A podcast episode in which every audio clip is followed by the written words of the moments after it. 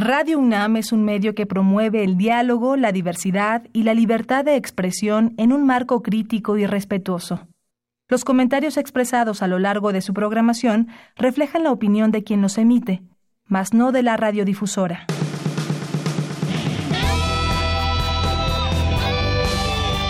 Prisma RU. Relatamos al mundo.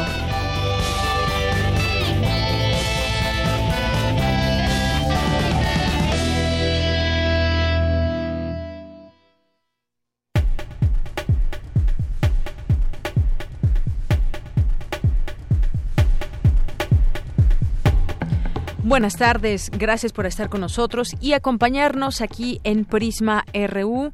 Su presencia es importante, su escucha, su escucha por supuesto y sus opiniones también son importantes para todos nosotros en este espacio. Así que anoten nuestro número en cabina 5536-4339 y tenemos otras vías de comunicación con ustedes, Prisma RU en Facebook y arroba Prisma RU en Twitter. Mi nombre es Deyanira Morán y a nombre de todo el equipo lo invitamos a que se quede de aquí a las 3 de la tarde donde tenemos mucha información. Y bueno, uno de los temas que desde ayer causó mucha polémica, pues fue este tema del presidente Andrés Manuel López Obrador, que pues señaló que España nos debe una disculpa y bueno, pues ya contestó también España, que rechazó con firmeza esta eh, petición de México para pedir perdón por los abusos de la conquista. Lo vamos a, tocar en esta ocasión aquí en Prisma RU, este eh, tema muy polémico y vamos a tener la oportunidad de platicar con José Ignacio Lanzagorta, que es antropólogo y politólogo, eh, estudió antropología del espacio urbano, del lugar, centros históricos y patrimonialización y además cursa el doctorado de ciencias sociales en ciencias sociales en el Colegio de México. Hay muchas opiniones al respecto de distintos historiadores, de pues personas que eh, pueden hacer, llevar a cabo una opinión con mucho análisis. Y bueno, seguramente ustedes que nos escuchan tendrán también alguna opinión sobre este tema que nos gustaría escuchar, que nos gustaría que nos compartan. Así que pues bueno, ya les di las vías de comunicación con nosotros y ojalá que, que participen. ¿Qué opinan ustedes sobre esta petición del presidente de México, Andrés Manuel López Obrador? A el rey de España. La respuesta y bueno pues aquí analizaremos eh, desde la perspectiva también universitaria este tema. Vamos a tener también hoy como ya es nuestra costumbre información sobre nuestra universidad qué es lo que se discute qué es lo que está pasando en los distintos campus universitarios. Hay varios temas de interés seguramente para todos ustedes. Vamos a tener también una conversación sobre eh, un tema que también ha causado mucha polémica y pues bueno tiene que ver con este movimiento de Me Too eh, donde mujeres eh, pues dan a conocer sus historias sobre acoso sexual. Y bueno pues hoy vamos a platicar también de este tema con Lucía Núñez Rebolledo que es investigadora del Centro de Investigaciones y Estudios de Género de la UNAM porque pues no, no es la primera vez que surge un movimiento como este no podemos dejar de recordar algunos movimientos anteriores y bueno, pues ahora este que surgió hace unos días y el fin de semana pues tuvo bastante impacto. Vamos a hablar también de la producción de alimentos en el mundo con la doctora María José Ibarrola Rivas, cuánto, cuál es el impacto ambiental que tiene, que tiene el producir alimentos en este país, los alimentos de distinto origen, como el origen animal. Vamos a platicar con ella, que da, pues seguramente nos va a dar interesantes datos sobre el tema. Hoy es martes de literatura y vamos a tener a Alejandro Toledo, escritor y ensayista, como ya es costumbre los días martes, aquí en su sección a la orilla de la tarde. Y en esta ocasión nos va a hablar sobre el libro de, la, de Marta Lamas, Acoso denuncia legítima o victimización. También un tema que él, del cual él nos platicará más adelante. Así que no se lo pierdan. Tendremos también cultura, información nacional e internacional y desde aquí relatamos al mundo. Relatamos al mundo. Relatamos al mundo.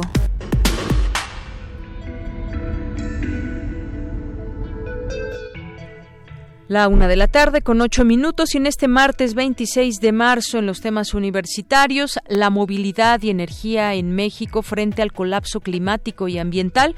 Mi compañera Virginia Sánchez nos tendrá la información al respecto. Los proyectos laborales en México deben atender a su vez el contexto de violencia por el que atraviesan los jóvenes. Dulce García nos tendrá los detalles. Analizan en la UNAM el tema de la implementación de medidas para atacar la violencia contra las mujeres. Mi compañera Cindy Pérez Ramírez nos tendrá los detalles. En los temas nacionales, integrantes de la se reunirán con autoridades federales y estatales para negociar, entre otras demandas, el otorgamiento de 5.500 plazas docentes solo para Oaxaca. Coordinadores de diputados de la oposición reclamaron que la Cámara siga sin sesionar debido a los bloqueos de la por la reforma educativa. El Ejecutivo Federal oficializó la creación de la Guardia Nacional con la publicación del decreto y fijó los plazos para, para las leyes secundarias de la nueva Fuerza de Seguridad. Tras anunciar el reforzamiento de la estrategia antihuachicol en Hidalgo, el presidente Andrés Manuel López Obrador reconoció que la ordeña ilegal de combustibles aumentó en esa entidad. La Secretaría de Gobernación, la secretaria Olga Sánchez Cordero, viajó hoy a Miami, Florida, para sostener una segunda reunión de trabajo con la secretaria de Seguridad Nacional de Estados Unidos, Jen Nielsen. En los temas internacionales, la defensa del narcotraficante Joaquín El Chapo Guzmán solicitó este martes la repetición del juicio en Estados Unidos contra el líder del cártel de Sinaloa para garantizar un juicio justo. La Santa Sede le recordó hoy al presidente Andrés Manuel López Obrador que el Papa Francisco, así como otros pontífices, ya han pedido disculpas por los crímenes cometidos por la Iglesia Católica durante la conquista de América. Hoy en la UNAM, ¿qué hacer y a dónde ir? La Facultad de Ciencias Políticas y Sociales organiza la colecta de víveres en apoyo a las patronas, grupo de mujeres voluntarias de una comunidad en Veracruz que desde 1994 dan alimento y asistencia a migrantes en su paso por este estado, principalmente en las vías del tren conocido como La Bestia. La recolección de víveres se lleva a cabo desde el pasado 22 de marzo y concluye el próximo 4 de abril de 10 a 15 y de 17 a 20 horas en la Coordinación de Orientación Escolar de la Facultad de Ciencias Políticas y Sociales. Los donativos sugeridos los podrás consultar en www.políticas.unam.mx. Te recomendamos la cinta El Reencuentro, que narra la historia de dos mujeres que durante su juventud se conocieron gracias al difunto padre de una de ellas. Años después, sus caminos se vuelven a unir, a pesar de problemas pasados y sus distintas personalidades. Esta es la historia de una hija partera y la amante de su padre, que evocan sus recuerdos y comparten un lazo emocional. Asiste a la función hoy a las 19 horas en el Cinematógrafo del Chopo. La entrada general es de 40 pesos. Recuerda que hoy es martes de Encuadre, programa de televisión donde se analiza lo más relevante del séptimo arte nacional e internacional. Acompaña a los críticos de cine Fernanda Solórzano y Leonardo García Tsao hoy a las 21 horas por la señal de TV UNAM, canal 20.1 de televisión abierta.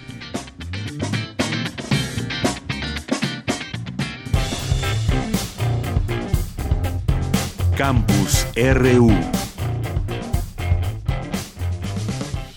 Una de la tarde con 12 minutos. También gracias a Daniel por estas, eh, también las invitaciones que hay en nuestra universidad, las distintas actividades que ustedes pueden eh, conocer, visitar. Y bueno, pues aquí todos los días tenemos estas eh, sugerencias para todos ustedes. Y en, en nuestro campus universitario analizan académicos y especialistas las dimensiones de la seguridad en México. Mi compañera Cristina Godínez nos tiene esta información. Adelante, Cristina. ¿Qué tal, Deyanira? Un saludo para ti y para el auditorio de Prisma RU. En la Facultad de Ciencias Políticas y Sociales de la UNAM, el doctor Javier Oliva Posada, profesor de la misma facultad, señaló que si no le damos un enfoque social a la problemática de la inseguridad, no se podrá resolver el problema. El experto en seguridad nacional comentó que a pesar del avance democrático, los índices de violencia e inseguridad son alarmantes. Sí tenemos algunas algunos, eh, disrupciones, algunos momentos de inestabilidad política, económica, pero no hay asonadas, no hay revoluciones populares, etcétera. Es decir, tenemos congresos, presidentes, campañas, este, cámaras de diputados, senadores, como es el caso, pero nunca habíamos sido ni tan violentos ni tan desiguales en la concentración de la riqueza. ¿Qué quiere decir? Que en la práctica de nuestra democracia algo estamos haciendo muy mal. Ustedes piensen que en un país donde existe la democracia y los procesos electorales, puedan desaparecer 42 personas en una carretera. o puedan matar a 18 personas adentro de un centro nocturno como ocurrió recientemente en Salamanca y no hay un detenido. Comentó que a nivel continental ocupamos el sexto lugar en el número de homicidios dolosos por cada 100.000 habitantes. No somos el primero, ¿eh? Arriba de nosotros están los tres países del Triángulo Norte, Honduras, El Salvador y Guatemala, y también están Colombia, Venezuela y Brasil. Entonces, no es que diga con esto, como dice mi querido Tomás Miklos, pues sí estamos mal, pero no tanto, ¿no? Ese no es mi argumento. Lo que sí quiero decir es que démosle contexto a lo que le está pasando al país. Es decir, la viabilidad de la democracia mexicana como procedimiento, claro que está cuestionada. Déjenme ser un poco teórico. En la segunda parte del Leviatán de Tomás Hobbes, en la parte del Estado, dice él, hay dos funciones que tiene el Estado. Una, garantizar la integridad del territorio y segundo, garantizar la integridad del sujeto y de su patrimonio. Si alguna de dos de estas no cumple el Estado, es decir, si uno de estos dos pilares se tambalea, el Estado puede desaparecer ¿eh? y puede ser una monarquía constitucional o puede ser un eh, sistema parlamentario o puede ser una república, eso no importa, ¿eh? porque ninguna estructura se sostiene bajo esas condiciones. Por último, Oliva Posada dijo que se está llamando a los militares a hacer labores de seguridad pública por su disciplina y porque las Fuerzas Armadas como institución de Estado aparecen en primer lugar. Sin embargo, la transferencia permanente de personal militar a labores de seguridad pública no ha tenido éxito. Deyanira, este es mi reporte. Buenas tardes. Gracias, Cristina. Muy buenas tardes. Vamos ahora con mi compañera Cindy Pérez Ramírez, acceso a la justicia y prevención de violencia contra la mujer. Nos va a hablar de ese tema. Adelante, Cindy. Buenas tardes. ¿Qué tal, Deyanira? Muy buenas tardes. Me da mucho gusto saludarte a ti y a todas las personas que nos están escuchando en Prisma RU. Se estima que de las 87 mil mujeres asesinadas en el mundo en 2017, más de la mitad fue asesinada a mano de sus parejas sentimentales o miembros familiares. En el caso mexicano, en lo que va del año, los feminicidios en el país se mantienen en algunos estados como una constante. De acuerdo con cifras del Secretariado Ejecutivo del Sistema Nacional de Seguridad Pública, en los meses de enero y febrero se han registrado un total de 147 feminicidios a nivel nacional. Es por ello que ante el grave problema que representa la violencia contra la mujer, se llevó a cabo en la Facultad de Derecho de la UNAM la mesa redonda Acceso a la Justicia y Prevención de Violencias contra las Mujeres, en donde Ernestina Godoy, Procuradora General de Justicia de la Ciudad de México, señaló que es necesario fortalecer la política pública aplicando los estándares internacionales y que el delito de alto impacto como el feminicidio es prioridad para la administración actual. Y por ello, Deyanira, detalló las medidas que están implementando. Que los ministerios públicos tienen que estar tratando de ubicar las situaciones de riesgo. Nos parece importantísimo que se tenga la, el conocimiento, la habilidad de detectar cuando una mujer está en riesgo de violencia y en riesgo de, de feminicidio. Toda muerte violenta de, de mujer, de mujer de todas las edades, eh, tiene que ser investigada bajo el protocolo de feminicidio. ¿Qué estamos haciendo? Estamos impartiendo a las personas servidoras públicas de las distintas fiscalías que tienen contacto directo con mujeres, niñas y víctimas de violencia capacitaciones. No, no, es fácil, digo, en los ministerios públicos poner esta, cambiar el chip para el tema de la perspectiva de género, preparar a mujeres abogadas con perspectiva de género que están ya en las agencias del Ministerio Público acompañando a las mujeres y ayudando a los ministerios públicos, a los fiscales y a los peritos a mirar de una manera distinta cómo tiene que ser el trato por su parte, Aude Duret, magistrada y subprocuradora en el Tribunal de Gran Instancia de París, habló del caso francés que privilegia el trabajo interdisciplinario para atacar la violencia contra la mujer. Los trabajadores sociales tienen que trabajar con los médicos, que tienen que trabajar con los fiscales, la policía especializada y también los abogados tienen que defender a las víctimas de violencia de. En Francia, de, los estudiantes de Derecho eh, logran un concurso, que es el concurso nacional de la magistratura, y siguen la misma formación. Y después de esta formación, pueden elegir entre el trabajo del fiscal o el trabajo del juez de matrimonio, por ejemplo. Eso es importante porque en muchos casos existen lienzos entre el derecho civil, el derecho familiar y el derecho penal. En caso de violencia, muy a menudo los jueces y fiscales tienen que intercambiar para encontrar la mejor medida que va a prevenir otras violencias. Hasta aquí el reporte de Yanira. Muy buenas tardes. Gracias, Cindy. Muy buenas tardes. Vamos ahora con mi compañera Dulce García. Los proyectos laborales en México deben atender a su vez el contexto de violencia por el que atraviesan los jóvenes. Adelante, Dulce. Deyanira, muy buenas tardes a ti al auditorio de Prisma RU. Demográficamente, México tiene el mayor volumen de población en edades laborales durante los próximos 10 años, por lo que existe un reto en términos de integración de la población joven al ámbito laboral para que pueda ser aprovechado su potencial y creatividad para el desarrollo del país. En este sentido, el Colegio de México lleva a cabo el Seminario Internacional sobre Desigualdades en Argentina, Brasil y México, Trabajo, Ingresos, Educación y Discriminación, en donde la Secretaría del Trabajo y Previsión Social, Luisa María Alcalde, señaló que los jóvenes que actualmente no trabajan ni estudian es porque ya no encuentran alternativas para vincular sus capacidades a un empleo. Se identifican a 2.600.000 jóvenes, 900.000 desocupados buscando empleo y 1.700.000 sin trabajo, sin estudiar y sin limitaciones físicas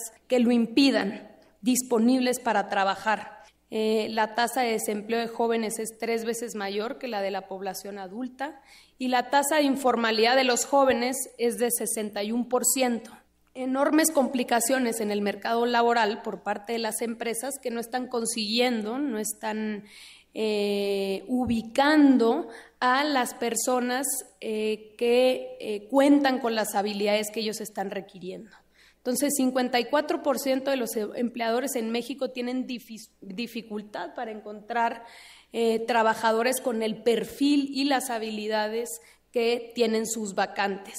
Hay que añadir que lo que pase en la primera etapa laboral de los jóvenes define mucho lo que ocurrirá en su vida posterior adulta, por lo que se necesitan enfoques integrales, creativos y nuevos que tomen en cuenta la complejidad de estos jóvenes. Ello podría ayudar a resarcir la elevada mortalidad de mexicanos entre los 15 y 29 años. Luisa María Alcalde dijo que existe también una falta de capacitación que los diferentes sectores empresariales solicitan para el mercado laboral, pero añadió que a su vez debe atenderse también el contexto de inseguridad y violencia por el que día a día atraviesan los jóvenes. Parte de las, del origen de la violencia es la falta de alternativas, de posibilidades. Y, vemos aquí cómo es la juventud la más golpeada por, esta, por estos niveles de, de violencia. Una de cada tres víctimas de homicidio tenían entre 15 y 29 años y una de cada dos víctimas de desaparición tiene el mismo rango de edad. Ya ni hablemos de irnos a identificar en las cárceles cuáles son las edades más eh, recurrentes, pero lo vemos focalizado en la juventud. Este es el reporte. Muy buenas tardes. Gracias, Dulce. Buenas tardes. Porque tu opinión es importante, síguenos en nuestras redes sociales, en Facebook como Prisma RU y en Twitter como arroba PrismaRU. Relatamos al mundo. Relatamos al mundo. Continuamos una de la tarde con 22 minutos. Pues entremos a este tema, este tema de lo que se dio a conocer el día de ayer del presidente Andrés Manuel López Obrador. Y bueno, pues eh, empiezo haciendo esta introducción que me parece necesaria para poner en contexto este tema. En 2021 se celebran 500 años de la caída de Tenochtitlán y los 200 años de la independencia de México. Pero ya este año el calendario obliga a la llegada de Cortés con medio millar de hombres y que acabó con la victoria de los conquistadores españoles. El gobierno de López Obrador sostiene que no se puede celebrar ninguna conmemoración sin ir antes a una reconciliación, por lo que quiere diseñar una hoja de ruta hasta ese año para convertir a 2021 como el año de la gran reconciliación en palabras del presidente de México. México pues lanzó este desafío diplomático contra España por la conquista del país hace 500 años. El presidente envió recientemente, como hoy, como hoy sabemos, una carta al rey de España, Felipe VI, en la que le insta a reconocer los atropellos que las autoridades mexicanas consideran que se cometieron durante la conquista y pedir disculpas por ellos. El gobierno español reaccionó a la divulgación del contenido de esta carta eh, y bueno, leo esta información del país, adelantado por este medio, y en un comunicado ha afirmado que lamenta profundamente su y que rechaza con firmeza el argumento de la misma. La presentación pública de disculpas es la vía que defiende López Obrador como la única forma posible de lograr una reconciliación plena. La carta dirigida al rey, pero canalizada a través del Ministerio de Exteriores, abona, dice este medio, la confrontación entre autoridades españolas y mexicanas cuando se cumple el quinto centenario de la llegada a México del conquistador Hernán Cortés. Y todo esto pues ha suscitado una serie de opiniones, análisis, de discutir este momento eh, este momento y el momento histórico también. Así que, pues, hablemos de este tema y ya está en la línea telefónica. Le agradezco mucho nos tome esta llamada. José Ignacio Lanzagorta, que es antropólogo y politólogo, eh, también es especialista en antropología del espacio urbano, del lugar, centros históricos y patrimonialización. Cursa actualmente el doctorado en ciencias sociales en el Colegio de México. ¿Qué tal, José Ignacio? ¿Cómo estás? Muy buenas tardes. ¿Qué tal, Deyanira? Te mando un saludo a ti y a, todo el auditorio. Muchas gracias, Ignacio. Pues me gustaría que empecemos con una con un análisis tuyo sobre lo que ha sucedido, cuál es tu punto de vista, tu propio análisis al respecto de esta petición que hace el presidente a España. Bueno, a mí me está resultando como como un caso interesantísimo que que simplemente todo el revuelo que ha que ha provocado creo que, que, que nos, nos demuestra cómo el tratar el tema de la conquista y el, el pasado colonial de, de México eh, hace que se nos haga bolas el engrudo por muchos lados. Y creo que particularmente este acto tan sencillo como mandar una carta para pedir una disculpa eh, toca un montón de aristas, toca un montón de fibras y nos ofrece o nos, nos exige más bien analizarlo desde diferentes perspectivas. Es decir, no es un caso que, que, que sensibilice o, llame la atención de solo un sector. Es decir, con esta petición tenemos un problema de política local, es decir, por qué López Obrador hace esto en este momento, con qué fines, eh, qué significa esto en torno a su a su presidencia, en, eh, eh, torno al, al, año 2021, que sabemos que va a ser un año electoral también en México, qué significa esto como un evento diplomático, qué pasa con las relaciones México-España, por qué España reacciona así tan rápido, qué, cómo reciben ellos esta carta en el contexto también de sus propias elecciones eh, que tienen en puerta. Eh, pero también creo que es un tema moral, es decir, al final el presidente está pidiendo unas disculpas por un agravio que ocurrió hace 500 años y, y, bueno, y sostenido a lo largo de 300 años después, y en el mismo mensaje también habla de los agravios ocurridos después de la independencia de México. Pero aquí es donde tenemos que mirar eh, y escuchar lo que nos dicen los, los historiadores, pues al final para poder sopesar este, este problema moral que exige una disculpa, pues hay que tomar en cuenta todas las consideraciones de en qué momento, en qué condiciones, con qué actores ocurre este agravio y poder valorarlo y decir, ah, bueno, pues sí, se, se, deben requerir estas eh, disculpas, se deben exigir y sí van a servir para algo. ¿no? Exactamente. Pero creo que además del tema moral, y eso es quizás la parte que a mí como antropólogo me, me, me, involucra, me, me, exige más, es entender todo esto como un proceso cultural, es decir, eh, qué significa la conquista y el periodo colonial para México hoy en día, a quiénes y cómo nos posicionamos con respecto a eso. Creo que estos, este, estos, estos 500 años del que estamos conmemorando, rememorando, eh, pues nos, nos tocan a todos, nos tocan a todos los que vivimos en este territorio, a los mexicanos de origen español, a los pueblos originarios, a quienes se identifican como mestizos, este, entonces, bueno, creo que creo que queda claro que hay un montón de cosas de cómo nos entendemos a nosotros mismos que tienen mucho que ver, como han mencionado otros analistas e historiadores, con el sistema educativo que ha imperado en México los últimos años pero también con la cultura que hemos construido en, en este país. Entonces, creo que desde ahí está el engrudo hecho bolas y hay que desmadejarlo, ¿no? Así es, y bueno, exactamente, ¿qué lecturas le damos y bajo qué bases, cómo, cómo entender todo este tema en el que ahora pues participan muchos? Se ha hecho pues ahí un foro muy grande en redes sociales, en distintos medios de comunicación también, para ir entendiendo esto. Ahora, yo continúo un poco con esta información que se tiene, no conozco exactamente o no conocemos esta carta en qué términos se envió, pero bueno, ha eh, trascendido también que no es, no es, no es que se pidan esas disculpas no es por la conquista como concepto, sino por los delitos y vejaciones que se cometieron contra los pueblos originarios, los pueblos nativos durante aquella época.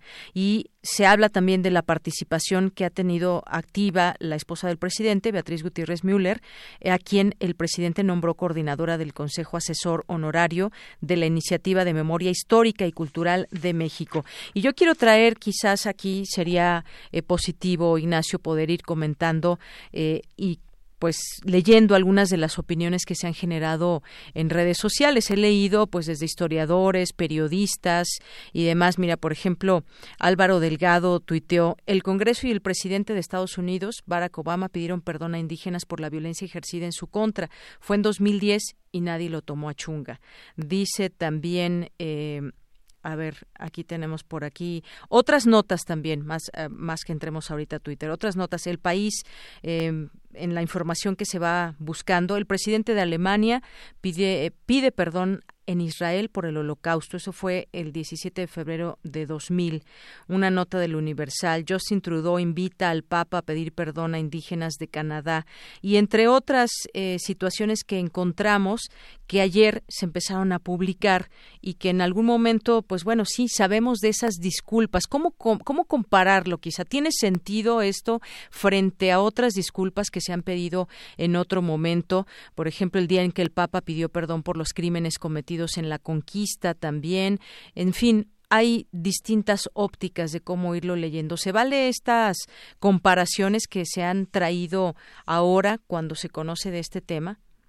Yo diría que absolutamente sí, sobre todo cuando quedan vigentes en, el entorno social en el que estamos algunas de las estructuras hegemónicas o de dominación que se sembraron a partir de ese pasado colonial.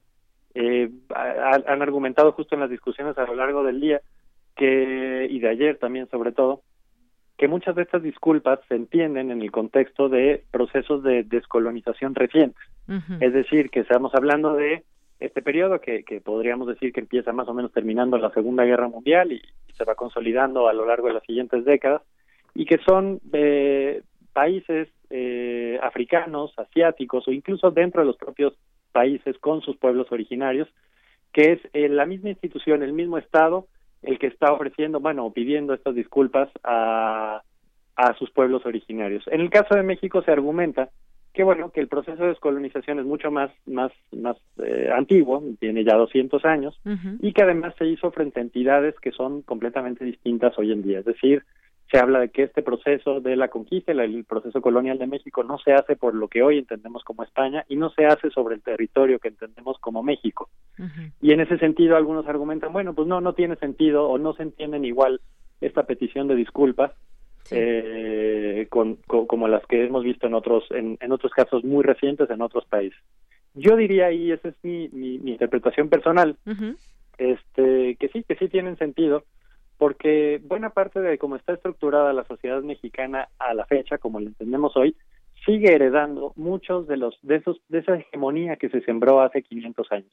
¿Cómo es esa hegemonía? Bueno, una en la que ciertamente las, las personas blancas o de ascendencia europea tienen más facilidad de llegar a las élites del país, tanto políticas como económicas, como culturales, y en cambio los pueblos originarios suelen tenerla mucho más difícil, su acceso suele estar eh, más constreñido y es la fecha que todavía no pueden contar con un acceso igualitario este, y completo a todos los beneficios que ofrece el Estado mexicano. Entonces yo veo que hay una serie de estructuras ahí que persisten de eso que empezó hace 500 años. No importa si lo hizo la corona de Castilla frente aliado con los tlaxcaltecas y etcétera. El punto es que hay un, hay un dominio de una de un grupo que después entendemos como una raza sobre otras que son originarias. Y creo que ese perdón o ese reconocimiento, al menos desde un lenguaje de Estado, importa para ir empezando a enmendar las, las cosas. Así es. Bueno, un encuentro de dos mundos, de dos culturas y algo que no podemos negar también, una invasión, este encuentro que no fue de manera tersa, se cometieron muchas arbitrariedades, por supuesto. Ahora, pues falta analizarlo desde esos distintos puntos de vista. Mira, eh, allí encontré una nota hoy, leí hoy en la jornada, me gustaría traer algunos comentarios a, colación. Eh, ¿Qué dicen algunos de los historiadores, por ejemplo? Mira, eh, historiadores eh, han dado su opinión. José Alfonso Suárez del Real, que es titular de Cultura de la Ciudad de México, dice que es un acto de justicia, no de revancha. Sin embargo, los mexicanos debemos replantearnos también esos actos de justicia para nuestros pueblos originarios. López Obrador dijo habla con autoridad moral y su petición es por justicia y no por venganza. Está también la opinión de Mercedes de la Garza, que pues me parece a mí una voz muy autorizada, es una historiadora de nuestra universidad, especialista en las culturas maya y nahua, además eh, discípula de Miguel León Portilla, y indicó también, indicó en todo caso que pidan perdón a los pueblos indígenas de México, todos aquellos que los esclavizaron y los torturaron durante la colonia, la independencia, la revolución y el siglo XX. Todos ellos deben de pedirles perdón, no nada más los protagonistas de la conquista porque los pueblos indígenas han seguido sometidos, les han quitado todo, los han dejado en la miseria, pero no solo los conquistadores, sino los que ostentaron el poder en los siglos XVI, eh, 17, perdón, 18, 19 y 20. Vas a ver cómo están los indígenas hoy, igual de pobres y abandonados. Está también la opinión de Carlos Martínez Assad, sociólogo e historiador. Dijo, no podemos vivir con los agravios del pasado porque sería algo muy difícil de llevar para la mayoría de los pueblos, porque todos han tenido algún agravio en su historia, en una construcción que ha durado miles de años. Estas son algunas de las opiniones que se van generando y que me parece que es importante también escucharlas, Ignacio. Por supuesto, y a mí lo que me llama la atención es la diversidad de opinión, incluso dentro de personas que tienen los mismos campos de, especialización. Eh, en estos casos, particularmente en el caso de la rememoranza de la, del, proceso de conquista y de colonia, eh, vemos que esta, esta tendencia a decir es que solo hay voces autorizadas a las que hay que escuchar y a las demás son solamente opinadores de ocasión. Y, digo, bueno, estamos hablando de la sociedad que hemos construido y que vivimos todos, y vemos que incluso no hay una voz de un gremio que digas, este gremio tiene un consenso que dice, todos vamos a pensar esto sobre esto. No, estamos discutiendo, estamos debatiendo el México contemporáneo. Y para debatir el México contemporáneo necesitamos escuchar a todas las voces que lo conforman y sí, remontarnos a nuestro pasado, ver cómo lo hemos interpretado, ver cómo nos ha organizado ese pasado y cómo nos estamos relacionando con ese pasado ahorita. Entonces, bueno, a mí me llama la atención eso, estar escuchando a colegas de la antropología que tienen una opinión este, distinta a la mía, a colegas de historia que tienen opiniones distintas entre ellos, no hay un consenso. Y bueno, creo que eso es lo maravilloso de este de esta ventana que nos ofrece este periodo de 2019-2021 de, de poder repasarnos una y otra vez y tener todos estos debates y los que vengan. Claro. Mira, eh, si te parece bien, algunas otras opiniones que me parece también importante traer, ya que estamos aquí con un poco de tiempo. Antonio García de León, historiador y lingüista, dice, la solicitud que hace el presidente es inútil, extemporánea, pues es más importante atender lo que sucede con los pueblos indios en la actualidad. Angelina Muñiz Huberman, que es escritora, dice, sería mejor hablar de cuando de cuando México recibió a los exiliados españoles, de que se cumplan 80 años, se cumplen 80 años en 2019. A mí eso me parecería más interesante que lo otro, porque es un aspecto positivo. Está la voz también de Pedro Salmerón, historiador. Dijo, después de haber escuchado al presidente, me parece correcto porque se pide que haga un acto de contrición, de contrición como debe hacerlo el propio Estado mexicano por el siglo XIX y la primera mitad del XX frente a los pueblos originarios, no frente a la nación mexicana inexistente en el siglo XVI, sino frente a los pueblos originarios con los que sí evidentemente se cometió no un genocidio ni una limpieza étnica, como creen algunos exagerados, pero sí una serie de agravios quizá propios de la época, quizá explicados por la época, pero indudable que fueron devastadores. Y bueno, si nos podemos saber en las redes sociales, están también, por ejemplo, la, opinión de Arturo Pérez Reverte, que ha tenido también muchas reacciones. Que se disculpe él, le dice el presidente, que tiene apellidos españoles y vive allí. Si este individuo se cree de verdad lo que dice, y ahí dice bueno, es un imbécil, lo dice él, si no se lo cree, es un sinvergüenza. Y tenemos muchas otras opiniones en torno a este tema. Mira, está Luis Bogart, dice, se construyeron los templos e iglesias católicas sobre los antiguos templos prehispánicos, se excomulgó a quienes son los padres de nuestra patria, Hidalgo y Morelos, todo esto debe narrarse, saberse, debe, se debe reconocer el saqueo colonial de nuestros recursos naturales, eh, en fin, y ahí tienen, pues abren unos hilos bastante grandes aquí en Twitter que me parece también interesante. Mira, está Gabriel Guerra, que también opina.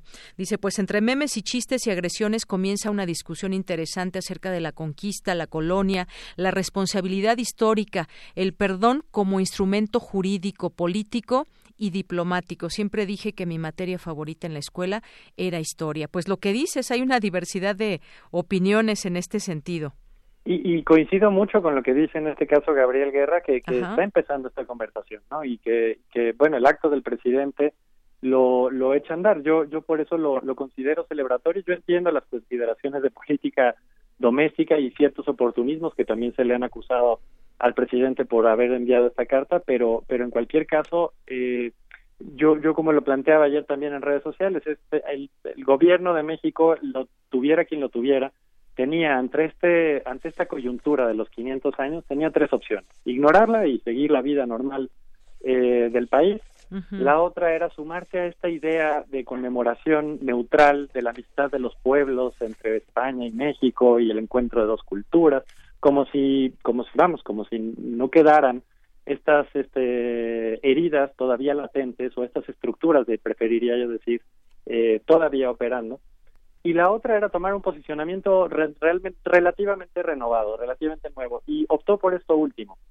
Y creo que es importante porque si uno revisa la historia del México del siglo XX, vemos la construcción de un régimen que, que trató de resolver este problema borrando la existencia de la desigualdad, de la diferencia cultural en México. Construir este nuevo pueblo de mexicanos donde todos somos iguales en no solamente en cuanto a derechos, sino en cuanto a nuestra cultura y eso significó un nuevo proceso de desindianización, como lo llamaron los antropólogos del siglo XX a esto, y, una homogenización que, que, que, al final seguía siendo injusta y cruel y terrible.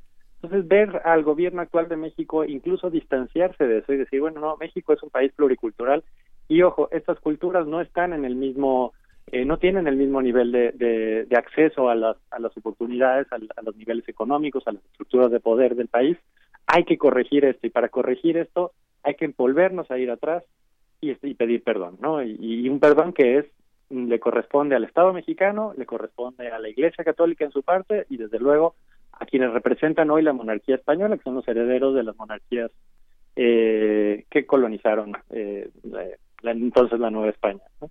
Así es. Y bueno, pues se tiene memoria de alguna algún momento en que se haya pedido alguna disculpa por estos eh, por estos hechos, eh, José Ignacio. Fíjate que es, es, una buena pregunta, no lo sé. Este estaba buscando ayer qué había pasado cuando fueron los 500 años de, del descubrimiento de América, a ver si había habido algún pronunciamiento ahí. Y desde luego ahí lo que tuvimos fue un pronunciamiento del Papa, eh, que, que lo mencionaste hace ratito en la, en la presentación del tema, que sí, que había una, una disculpa por los abusos cometidos por, por la Iglesia. Entonces, bueno, sí hay algunos antecedentes en el caso americano en general y en el caso de la Iglesia en particular. Este, pero en el caso mexicano me parece que nos hemos ido coyuntura por coyuntura. Este, no nos vamos muy atrás precisamente porque hemos construido este mito de lo mexicano y, cuestionarlo, habla, empezar a hablar de racismo en México es complicado, siempre encienda los, los ánimos eh, y sí, pareciera que es un, es un tema relativamente eh, intocable, ¿no? Además siempre está esta idea de ya fue algo que ocurrió hace 500 años, supérenlo y déjenlo ir, ¿no? Y digo, bueno, lo vamos a dejar ir cuando no se note en, en, el contexto en el que estamos viviendo día con día, que siga habiendo eh, secuelas de eso de ese proceso no sí sí. Sí pues esto que mencionábamos del Papa que mencionaba al principio pues sí fue en julio de 2015 cuando el Papa ah, Francisco eh, Francisco pidió perdón por los crímenes contra los pueblos originarios durante la llamada conquista de América. Sí, bueno, tenemos ese, ese perdón que ya dio el Papa. Y, hay otras opiniones. Mira, por ejemplo, Alfredo Ávila dice, el caso de la conquista de México es diferente, pues ni el Estado español ni el mexicano existían en 1521, contra lo que cree la mayoría, España no conquistó México. Decíamos, fue el reino de Castilla en, este caso es la opinión de Alfredo Ávila, ¿verdad? Es de Alfredo Ávila, exactamente. Sí, justo, justo hace ratito un intercambio con él también en redes sobre esta misma opinión. Eh, eh, claro, y eso es a lo que me, refería yo, que al ser esto un problema moral necesitábamos eh, las opiniones, desde luego, de los especialistas en este periodo y en este proceso, que, que justamente hacen estas precisiones muy, muy, muy oportunas para poder sopesar y entender en qué términos vamos a evaluar este agravio y, por lo tanto, ver qué disculpas o no se hacen. Yo yo entiendo muy bien las precisiones que está haciendo e incluso en esa misma conversación eh, llegó otro historiador que, que, yo decía, bueno, es que para mí el tema de si, si estaba el Estado mexicano o estaba el, Estado español, como los entendemos ahorita, es irrelevante.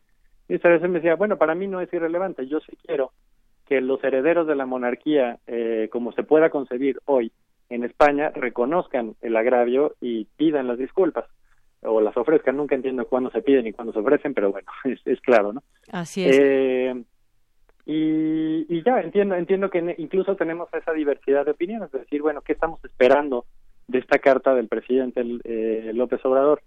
Eh, en mi caso no, no quisiera ser muy reiterativo, pero, pero lo que lo que pensaba era, bueno, realmente no me importa si era el reino de Castilla y unos castellanos que vinieron aquí y que les llamábamos España por como región geográfica, pero no como entidad política, y que vienen a esto que en ese entonces ni siquiera tenía un nombre eh, unificado como, como el que se genera después de México. Eh, a mí lo que me importa es, insisto, como antropólogo, es que como haya, haya sido como haya sido, como dicen, este se genera un orden social que emanó a partir de esta llegada castellanos, vamos a no calificarla, aunque no me parece inapropiado el término que usó el presidente de invasión, de esta llegada de castellanos, hacer alianzas, hacer pactos, eh, derrotar a las fuerzas políticas o hegemonías que pudiera haber en este territorio y construir una nueva hegemonía política en la que ellos eran eh, los, los grandes ganadores, los grandes, eh, sí, los grandes ganadores de, este, de, todo este proceso. Muy bien. Y hayan tenido o no hayan tenido colaboración de otras. Y lo que creo es que esa estructura o esa hegemonía sigue teniendo registros hasta la fecha y creo que para mí eso es lo que hay que observar. Muy bien. Bueno, pues parte de lo que de lo que se ha comentado también y muchas gracias por este análisis, esta postura tuya ante esta petición que hace el presidente Andrés Manuel López Obrador a España y que tiene pues sí muchas aristas, es todo un prisma de cómo lo podemos ver. Muchas gracias, José Ignacio. Al contrario, muchísimas gracias a ti, Yanira, por la oportunidad y bueno, espero que haya sido útil para todos. Claro que sí, muy buenas tardes.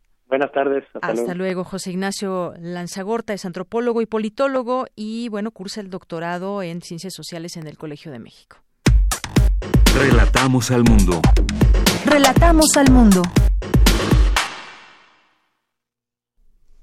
Piedra de Sol. Fragmentos. Octavio Paz.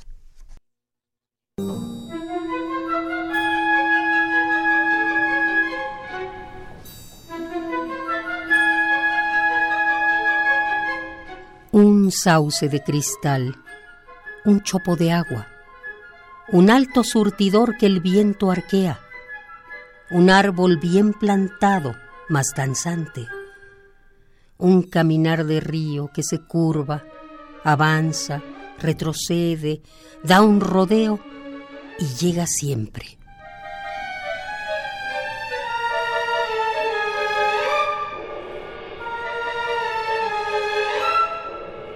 Tu falda de maíz ondula y canta.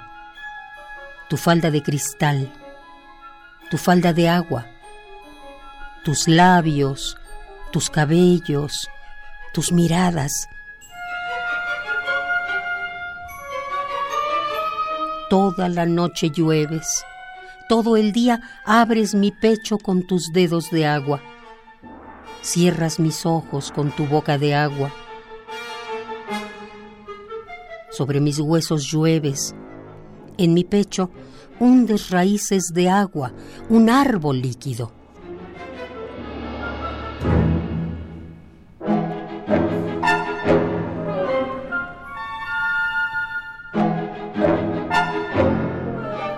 Caminé por la noche de Oaxaca, inmensa y verdinegra como un árbol, hablando solo como el viento loco, y al llegar a mi cuarto, siempre un cuarto, ¿no me reconocieron los espejos?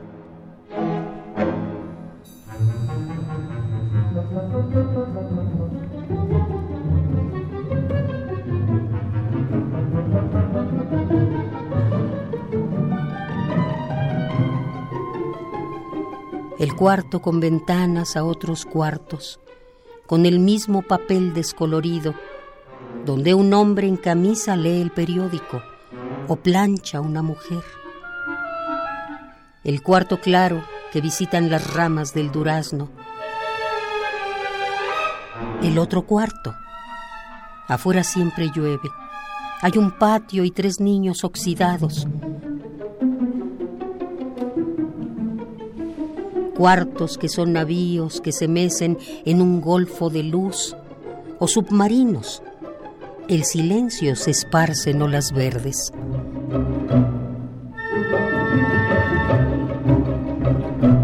Camino por las calles de mí mismo, bajo un sol sin edad. Y tú a mi lado caminas como un árbol, como un río, caminas y me hablas como un río.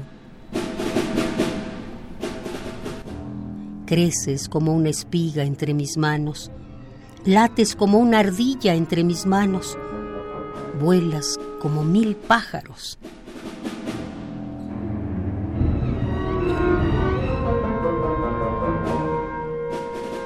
Tu risa me ha cubierto de espumas. Tu cabeza es un astro pequeño entre mis manos. El mundo reverdece si sonríes comiendo una naranja.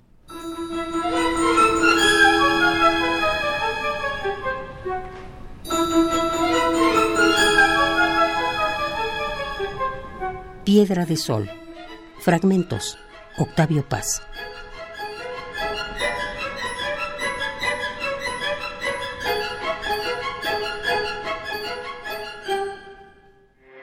Porque tu opinión es importante, síguenos en nuestras redes sociales, en Facebook como Prisma RU y en Twitter como arroba PrismaRU.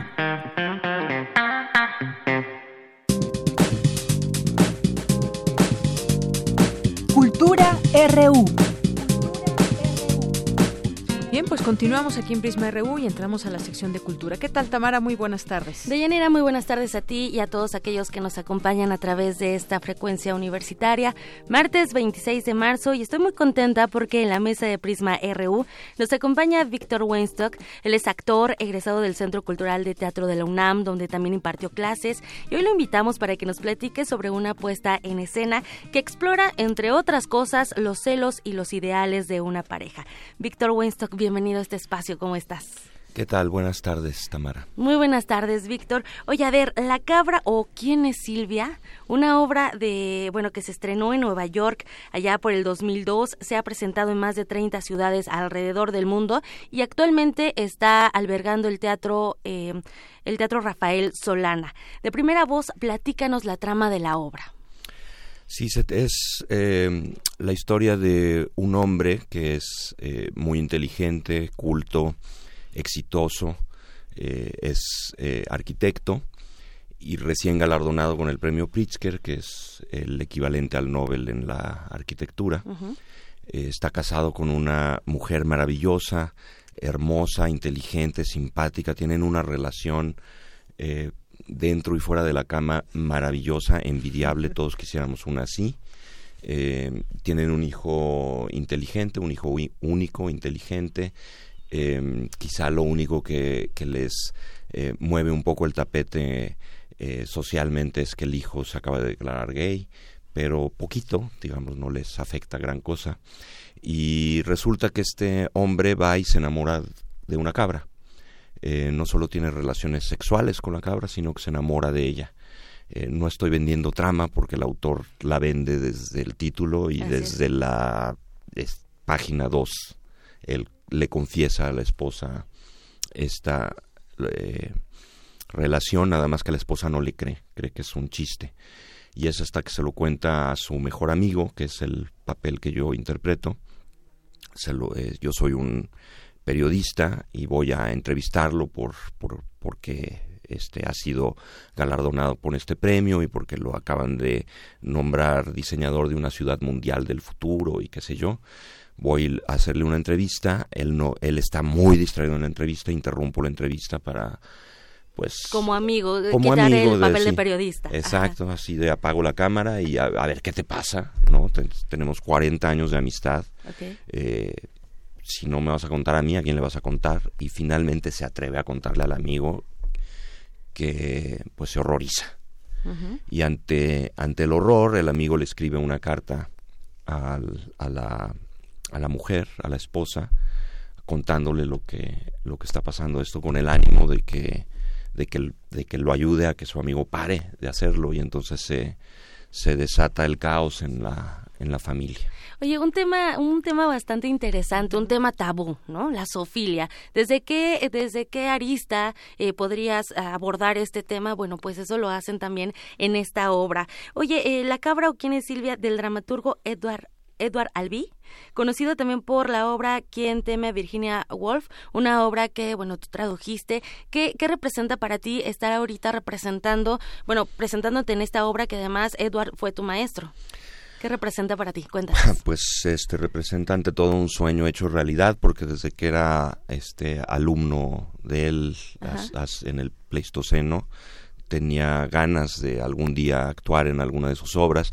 He tenido la fortuna de traducirlas, de, de publicar mis traducciones, de producirlas, de dirigirlas pero nunca había tenido la oportunidad de actuar. Entonces, pues, pues eso, vivirlo desde adentro es una experiencia eh, distinta que agradezco mucho, sobre todo con un director como, como Bruno Bichir.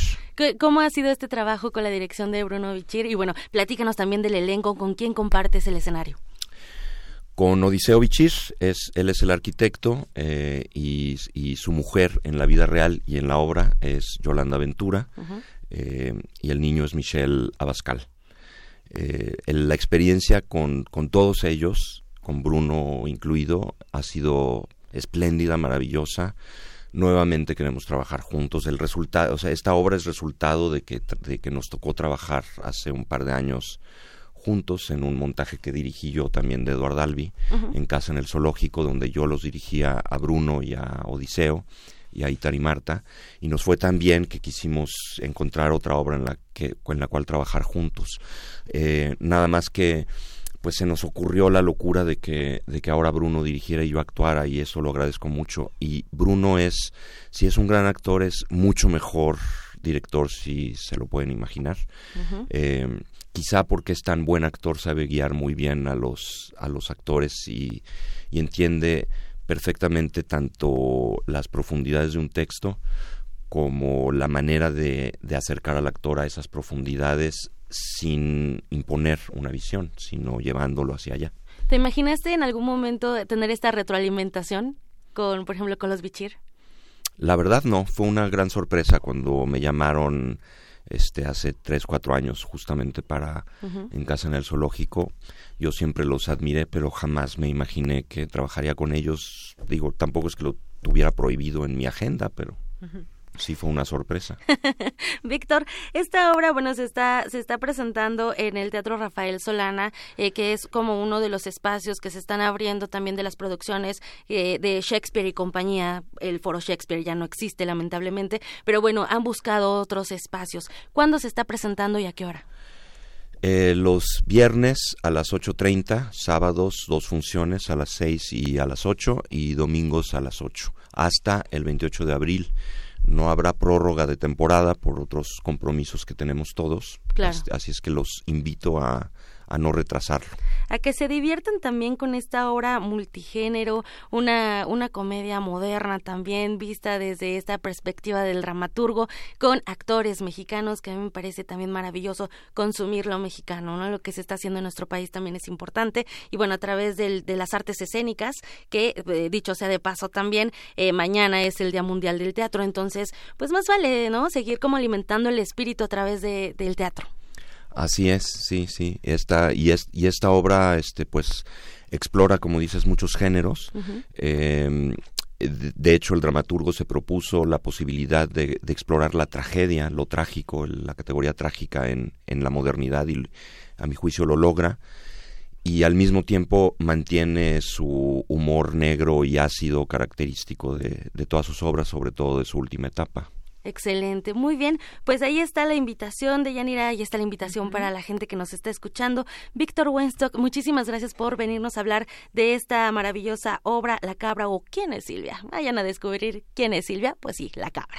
muchísimas gracias por acompañarnos. De Yanira me despido y les deseo que tengan una excelente tarde. Nos vamos a ir con música porque un 26 de marzo, pero de 1944, nació en Detroit Diana Ross, cantante, compositora y actriz, miembro de la Supremes, el grupo femenino de mayor éxito de la historia. Así que nos vamos con música, pero tenemos más información regresando del corte. Muchísimas gracias, Tamara. Gracias a Víctor. Vamos a esta música, el corte y regresamos a la segunda hora de Prisma. RU.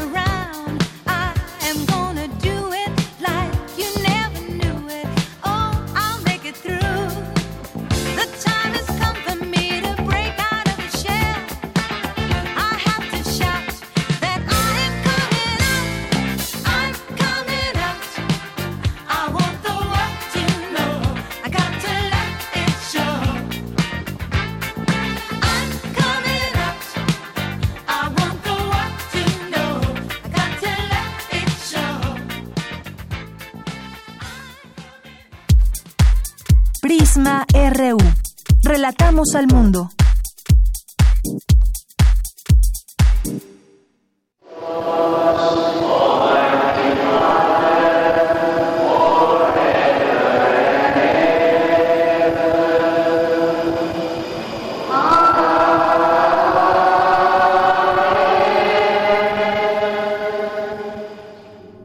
Saber qué es lo que estás escuchando? Frida Rebontulet y Luisa Iglesias lo explican para ti en Gabinete de Curiosidades. Todos los domingos a las 2.30 de la tarde por el 96.1 de FM. En su transmisión en línea radio.unam.mx y sigue esta colección sonora en Twitter. Gabinete C-Bajo. Radio UNAM. Experiencia sonora. El desabasto de gasolina nos ha dejado una gran lección no podemos depender tanto de ella. Y además cada vez nos sale más cara. Tenemos que hacer algo diferente. Otros países ya están apostando por energías alternativas y México no se puede quedar atrás.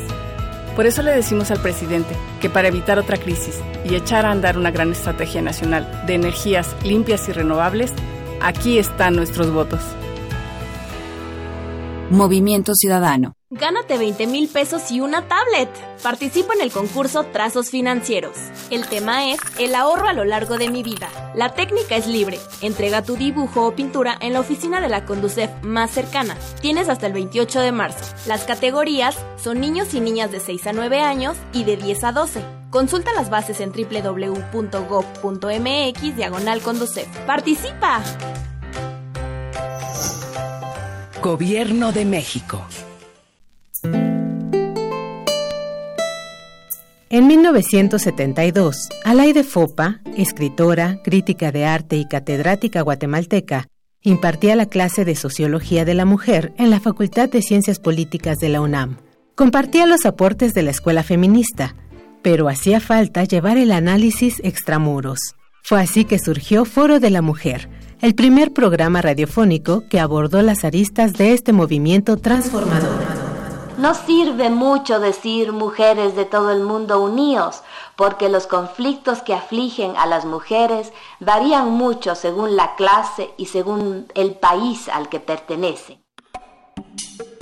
Pese a la polémica y el descontento, Alaide Fopa habló sobre la despenalización del aborto, la anticoncepción, la violencia de género y los derechos de las trabajadoras sexuales. Foro de la Mujer se detuvo en 1980 cuando ella nos fue arrebatada por el régimen de Fernando Lucas en Guatemala. Pero en 1982 y hasta 1986 renació bajo la conducción de la periodista Elena Urrutia. El 3 de marzo pasado, el programa Memoria del Mundo de la UNESCO reconoció los 258 programas de Foro de la Mujer como Patrimonio Documental y Memoria Cultural de México. Esto con la misión de proteger y lograr su accesibilidad de forma permanente. El legado de Alaide y Elena sigue vivo en este valioso testimonio. Radio UNAM recibe esta distinción rindiendo homenaje al trabajo de dos mujeres que sentaron bases en la lucha por la igualdad. Sea pues esta distinción un estímulo para seguir haciendo comunidad. Radio UNAM, experiencia, sonora.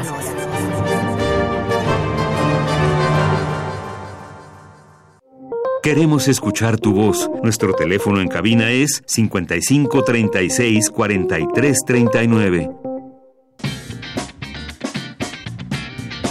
Mañana en la UNAM, ¿qué hacer y a dónde ir?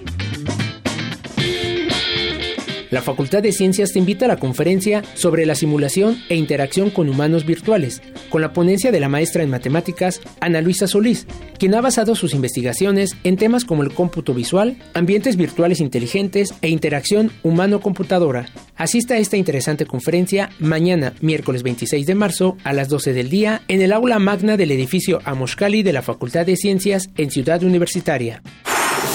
El Programa Universitario de Alimentos organiza la conferencia La Seguridad Alimentaria, los retos de la Cuarta Transformación, con la participación del doctor Felipe Torres Torres. Asiste mañana al Auditorio José Luis Sánchez Virbiesca, ubicado en la Torre de Ingeniería en Ciudad Universitaria. La cita es en punto de las 12 horas. La entrada es libre. La Facultad de Economía organiza la mesa redonda, una evaluación de la política económica y el nuevo acuerdo comercial con Estados Unidos y Canadá, con la participación de los doctores Jorge Calderón, Ernesto Bravo Benítez y Raúl Carvajal Cortés. La cita es mañana en punto de las 12 del día en el aula magna Jesús Silva Herzog, en el primer piso del edificio anexo de la Facultad de Economía. Para Prisma RU, Daniel Olivares. Bien, continuamos, dos de la tarde con seis minutos. Estamos de regreso aquí ya en la segunda hora de Prisma RU. Gracias por estar con nosotros, estar eh, también en sus llamadas 55 36 43 69 y también en sus mensajes que nos envían aquí en arroba Prisma RU en Twitter, Prisma RU en Facebook. Y bueno, pues gracias a Gilberto que nos escribe por aquí. Saludos a Pinpoint también que por aquí nos escriben esta empresa. Eh, Oscar, que nos dice respecto de lo anterior, que bueno, este es un hilo, ahorita lo, lo comparto también para que entendamos bien todo todo el tema. Mercedes de la Vega, García Sánchez, a ver, empieza a decir, es peligroso pedirle disculpas a un país herido en su orgullo que se inclina hacia la ultraderecha, como en el caso de España con partidos como Vox, se pregunta. Digo esto porque lo que pasa, continúa, en Turquía, que niega el holocausto armenio por el hecho de que quienes lo obligan a pedir disculpas son países cristianos, y cierra con, dice, respecto a lo anterior, ¿qué factores en la actualidad pueden ser clave para reconocer y pedir disculpas o negar sucesos como los de la conquista. Han pasado en el mundo tragedias en los que incluso los países perpetradores niegan estos sucesos. Gracias, Oscar, por tu comentario. El Sarco, doctora Astrid eh, Baitogogo, nos dice a nuestros hijos les enseñamos a pedir perdón. ¿Por qué España no? El Sargo y Quetecuani, muy interesante lo que dice el invitado, pero creo que la moral y el presidente llevan harto tiempo peleados, nos dice aquí. Romana Hernández Garci, eh, también, muchas gracias. César Alberto, Enriquiño Chiva, también por aquí. Eh, y bueno, todas las personas que se vayan sumando aquí con nosotros, los leemos. José Luis León, eh, José Luis León, eh, Editorial Enequén, Margeven, Guerrero, César Ríos, José María, eh, también Berenice R. Lago, Mayra Elizondo, que dice aquí Mito Académicos MX. Ahorita en un momento más platicamos también de este tema. Y nos llamó, nos llamó Gerardo González, periodista, activista, nos dice que le gustaría que diéramos a conocer Permacultura Radio Chiapas, le falta mucha difusión, están en San Cristóbal de las Casas, eh, punto Permacultura, así se llama esta, este sitio que nos dice que mencionemos, que lo conozcamos, dice que allá hay poco apoyo a las librerías y también pues dice que pone en venta un, un proyector Super 8 soviético y que también podemos hacer ahí un intercambio de libros. Gracias Gerardo por tu comentario, nos metemos a la página y bueno, si tienes también por ahí Twitter, eh, mándanos para para poder conocerlos también ahí por esta por esta vía. Bien, pues vamos a continuar con eh, la información universitaria. Presentan en la UNAM proyecto de educación en línea para negocios rurales. Mi compañera Dulce García nos tiene esta información. Adelante, Dulce. Deyanira, muy buenas tardes a ti al auditorio de Prisma RU. Con el propósito de que los productores pongan en marcha sus ideas de negocio, aumenten su productividad y tomen mejores decisiones económicas y ambientales, en la Facultad de Medicina Veterinaria y Zootecnia de la UNAM se presentó el proyecto Educación en línea para negocios rurales en el marco de la economía social. Se trata de un plan de educación en el trabajo para quienes laboran en organizaciones surgidas a partir de ejidos, comunidades agrarias y pequeños productores. Desde sociedades de producción rural hasta asociaciones de interés colectivo. Ellos cuentan con la capacidad, pero requieren de apoyo, según señala Alejandro Polanco, académico de esa entidad universitaria y responsable del proyecto. Es educación en el trabajo, aprovechando las tecnologías informáticas. Nuestros cursos incluyen pues lecturas, ejemplos multimedia, modelos de negocio del ámbito rural, relevantes a nuestro contexto. ¿Cuál es el esfuerzo concreto en una primera etapa? Pues lanzar un curso introductorio cuya esencia es analizar la viabilidad de los proyectos y continuarlo invitando a los egresados de ese curso introductorio a tomar un diplomado donde elaboran ya el plan de negocio formalmente y que pudiera ser Este programa está dirigido a profesionales y técnicos, es decir, agrónomos, veterinarios, administradores, que trabajan con organizaciones involucradas en el desarrollo económico, en este caso del sur sureste del país. Tras señalar que este proyecto es importante por el rezago del sector rural, Alejandro Polanco explicó que la economía social o solidaria es un tejido de actores económicos y sociales, empresas y organizaciones que ofrecen bienes y servicios dirigidos a las necesidades de la sociedad con un rasgo particular, anteponer el bien común a la maximización de las ganancias. Este es el reporte. Muy buenas tardes. Gracias, Dulce. Muy buenas tardes. Vamos a continuar ahora con mi compañera Virginia Sánchez. Movilidad y energía en México, retos frente al colapso climático y ambiental. Esto se discute en el Centro de Investigaciones Interdisciplinarias en Ciencias y Humanidades. ¿Qué tal, Vicky? Muy buenas tardes. Hola, ¿qué tal, Deyanira? Muy buenas tardes a ti el auditorio de Prisma RU. Pues en 36 años se ha presenciado un desbaratamiento del país cuya gravedad se refleja en los 40.000 desaparecidos, entre ellos los 43 estudiantes de Ayotzinapa y un país transformado y poblado de fosas clandestinas, Aunado a esto, la pérdida del timón energético, así como del timón ferrocarrilero, pues refleja que no va a ser posible ninguna cuarta transformación si no se vela por el destino de los más jóvenes que estarán sobre la superficie del planeta en los próximos decenios. Esto refleja que se trata de un problema interdisciplinario. Así lo señaló el reconocido académico John Sachs Fernández al iniciar el seminario Movilidad y Energía en México, la situación de los ferrocarriles y los combustibles fósiles frente al colapso climático y ambiental en curso. Escuchémoslo. Es para ellas y para ellos, niños de 4, 3, 5 años, 17, 23 años, que este, esta convocatoria tienes. No hay cuarta transformación sin velar por esos intereses. No se vale heredar una catástrofe climática, pero eso es lo que está en curso. Entonces vamos a tener que revisar continuamente qué nos está diciendo la comunidad científica. El problema es un problema interdisciplinario. Los aportes de la ciencia, de la ciencia climática, de la ciencia atmosférica, de la geología, resulta fundamental para la ciencia social. Asimismo, dijo que hemos presenciado el desmantelamiento del sector petroeléctrico del país, por lo que no se va a poder enfrentar la problemática del calentamiento atmosférico si no se retoma el timón energético de nuestro país. Escuchémoslo. Pemex está virtualmente casi hecha pedazos y la Comisión Federal de Electricidad en un proceso de saqueo brutal.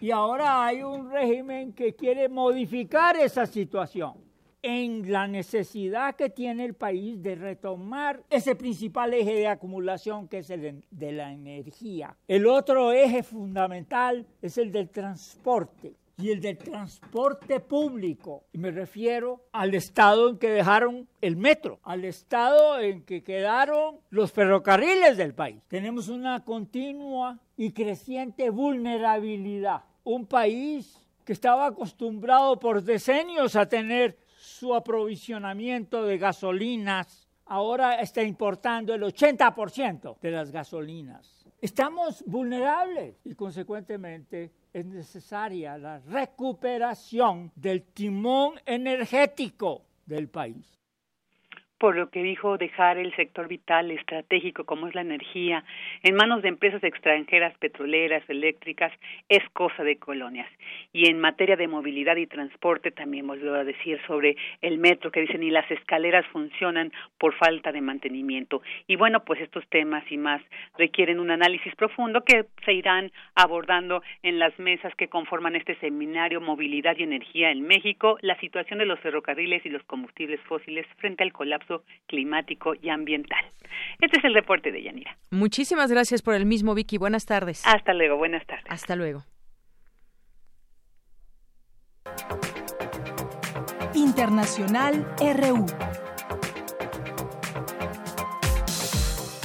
El Parlamento británico respaldó una enmienda dirigida a forzar mañana miércoles una votación en la que los diputados evaluarán planes del Brexit, alternativos al acuerdo que defiende la primera ministra Theresa May. El acuerdo que he presentado es un compromiso. Busca cumplir con el referéndum al tiempo que respeta las preocupaciones de aquellos que votaron por quedarse. Si esta Cámara lo respaldara, estaríamos fuera de la Unión en menos de dos meses. Por su parte, el líder de la oposición, el laborista Jeremy Corbyn, aseguró que no existen condiciones para volver a votar el acuerdo del Brexit. Debo felicitar a la Cámara por tomar el control. El enfoque del Gobierno ha sido un fracaso total y esta Cámara debe encontrar una solución. No sabemos qué decidirá la Cámara, pero sé que muchos de ustedes han estado trabajando en soluciones alternativas que se deben debatir para llegar a un consenso. Israel y Hamas alcanzaron un acuerdo de alto al fuego gracias a la mediación de Egipto, tras una jornada de extrema tensión marcada por bombardeos israelíes y lanzamientos de cohetes desde Gaza. El enviado especial para el proceso de paz en Oriente Medio, Nicolai Madelon, pidió a los miembros del Consejo de la ONU que se unan a la condena por los ataques. Como he dicho muchas veces en este Consejo y repetiré hoy de nuevo, nadie tiene interés en una confrontación militar en Gaza. Un nuevo conflicto sería devastador para los palestinos, tendría consecuencias para los israelíes que viven cerca de Gaza y probablemente tendría repercusiones regionales. Mozambique, Zimbabue y Malawi han sufrido una de las peores catástrofes meteorológicas de la historia de África. Así lo afirmó el secretario general de la ONU, Antonio Guterres, al hacer un recuento de la devastación causada por el ciclón Idai, que azotó a las tres naciones africanas el pasado 14 de marzo. Me siento profundamente consternado por los niveles de sufrimiento y destrucción causados por una de las peores catástrofes ambientales vividas en África. Es extremadamente doloroso constatar los centenares de muertos que el ciclón provocó, ver localidades enteras anegadas, saber que casas, hospitales y escuelas están en ruinas, verificar que cosechas vitales para alimentar a las poblaciones se han perdido y temer las dolencias y epidemias que normalmente surgen en estas ocasiones. El gobierno venezolano denunció un nuevo sabotaje eléctrico perpetrado contra las instalaciones del Sistema Eléctrico Nacional. Asimismo, la vicepresidenta Delcy Rodríguez anunció que el servicio ya está siendo restablecido. Se atacó una de las líneas que viene de Guri y al mismo tiempo se atacaron a través de medios electromagnéticos, se atacaron líneas que distribuyen la electricidad, la energía desde el centro a occidente del país. ¿Cuál era el objetivo nuevamente de este ataque? Quitarle la electricidad al pueblo de Venezuela, como terriblemente vivió nuestro país hace apenas dos semanas. Con audios de Euronews y ONU Noticias, las breves internacionales con Ruth Salazar. Queremos escuchar tu voz. Nuestro teléfono en cabina es 55 36 43 39. Porque tu opinión es importante, síguenos en nuestras redes sociales, en Facebook como Prisma RU y en Twitter como arroba PrismaRU. Continuamos dos de la tarde con 18 minutos. Ya está en la línea telefónica Lucía Núñez Rebolledo, doctora en Ciencias Sociales por la Universidad Autónoma Metropolitana, Unidad Xochimilco, en la línea de investigación Mujer y Relaciones de Género. Es investigadora del Centro de Investigaciones y Estudios de Género de la UNAM. Lucía, te doy la bienvenida a este espacio Prisma RU de Radio UNAM. Hola, buenas tardes. Muchas gracias y gracias por escucharnos a la audiencia que nos escucha. Lucía, pues empezar con este tema. A ver, el pasado fin de semana el movimiento Me volvió a llamar la atención en redes sociales de nuestro país. Esto porque una nueva campaña se hizo viral. En esta ocasión denuncian casos de abuso y acoso sexual que varias mujeres han sufrido dentro de la industria literaria. Este movimiento además se extendió no solo a este sector, sino también al sector de cine, música, teatro académicos, periodistas y bueno, pues decenas de denuncias no se han hecho esperar, algunas de forma anónima, otras públicas, que están señalando supuestos agresores de diferentes sectores, con el objetivo de hacer visible la violencia de género que existe en distintos eh, sitios o ramos, lugares profesionales en nuestro país. Y durante el fin de semana, eh, pues vimos estas cuentas que aparecieron un poquito antes del fin de semana. Y bueno me gustaría que platiquemos de este tema y sobre todo a ver en lo inmediato también eh, ver algunos antecedentes también que ha habido a este movimiento de MeToo que empezó en Estados Unidos. Luego también hubo algunos señalamientos situaciones desde Francia que causaron mucha polémica con algunas actrices. Y bueno ahora hasta llegar a México. Qué te eh, ¿Qué nos puedes decir al respecto de estos movimientos que encabezan mujeres? Bueno, creo que estos movimientos son importantes porque denuncian y también ponen en evidencia la falta de acceso a la justicia y de impunidad que existe al que somos, eh, del que sufrimos las mujeres por este sistema de justicia y también las leyes que muchas veces están pensadas y están diseñadas no para que las mujeres accedan a la justicia, sino que tienen un punto de vista masculino en donde se ha naturalizado este tipo de violencia que antes no conocíamos o no llamábamos de violencia, sino que era algo natural y que ahora estamos viendo que las mujeres no de estas generaciones nuevas no están dispuestas a seguir tolerando, ¿no? no ya estamos desnaturalizando la idea de que tenemos que aguantar que eh, esta opresión llegue al punto incluso en el caso de los hostigamientos laborales, de los acosos laborales, a pedir cosas a cambio de una mejoría en lo laboral, o el acoso callejero también, que es parte de este fenómeno. Entonces creo que es importante como una denuncia.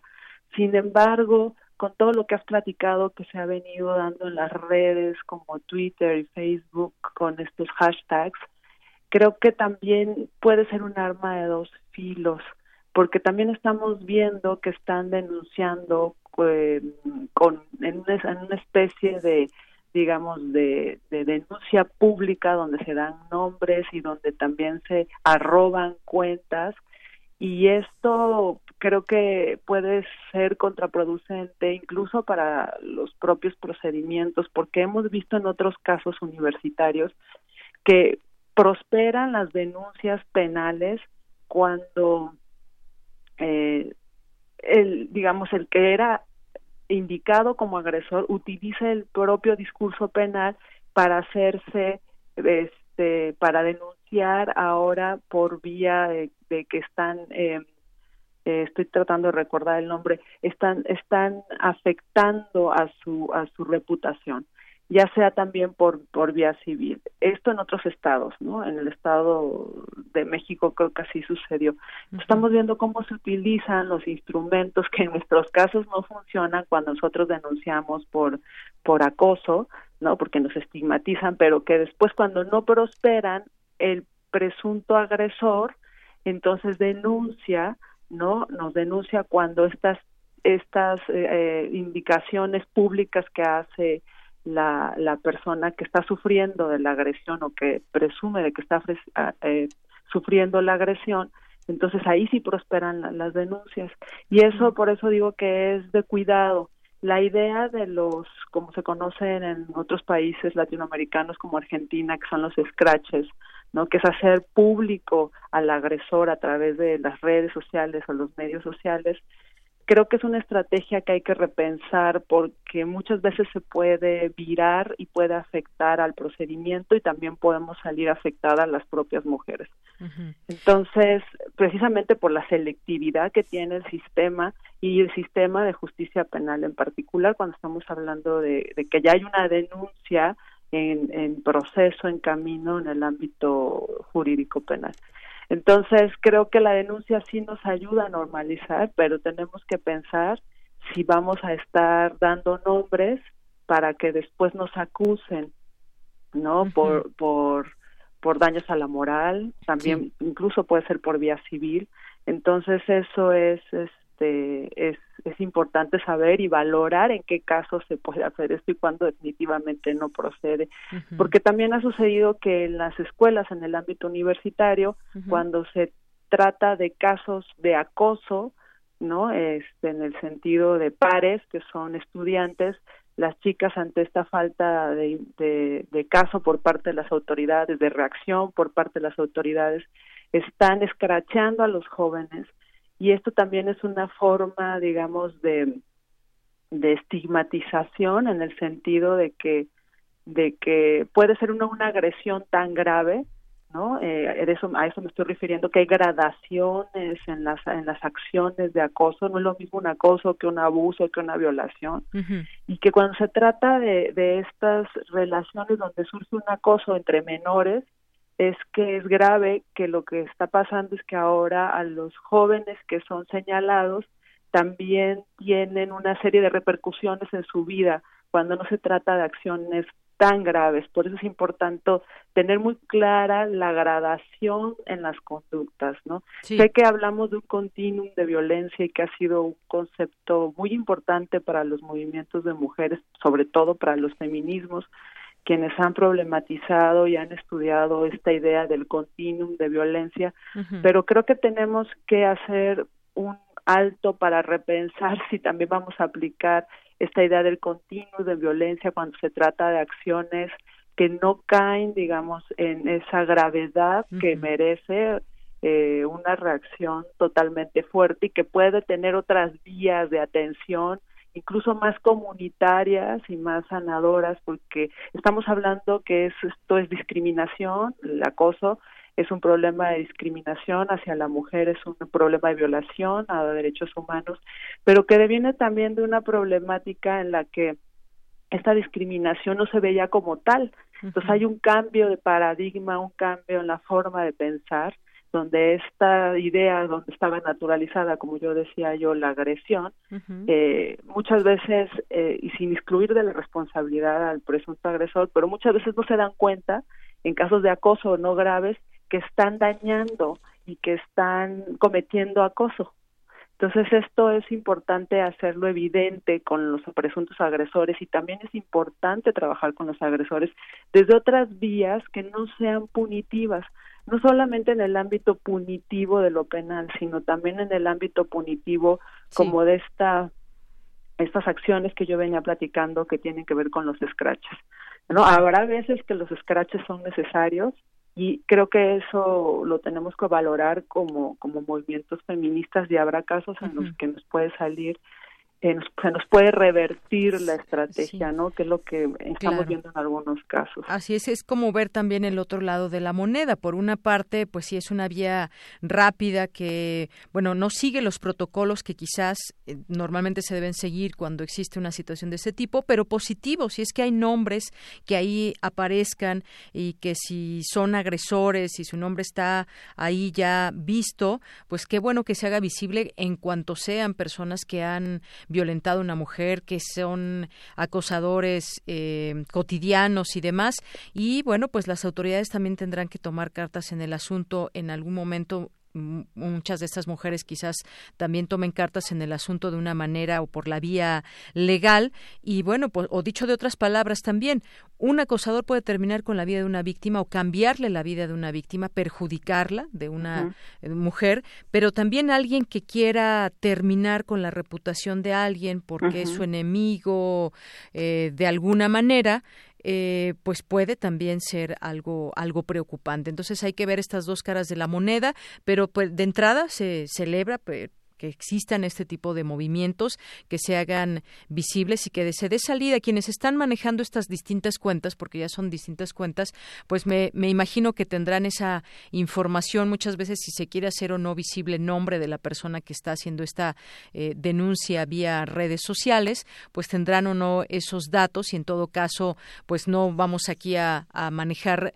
nombres, dado que pues se maneja eh, son, digamos, presunciones de culpables o de inocentes o de demás, ¿no? Hay que tener mucho cuidado con esto también.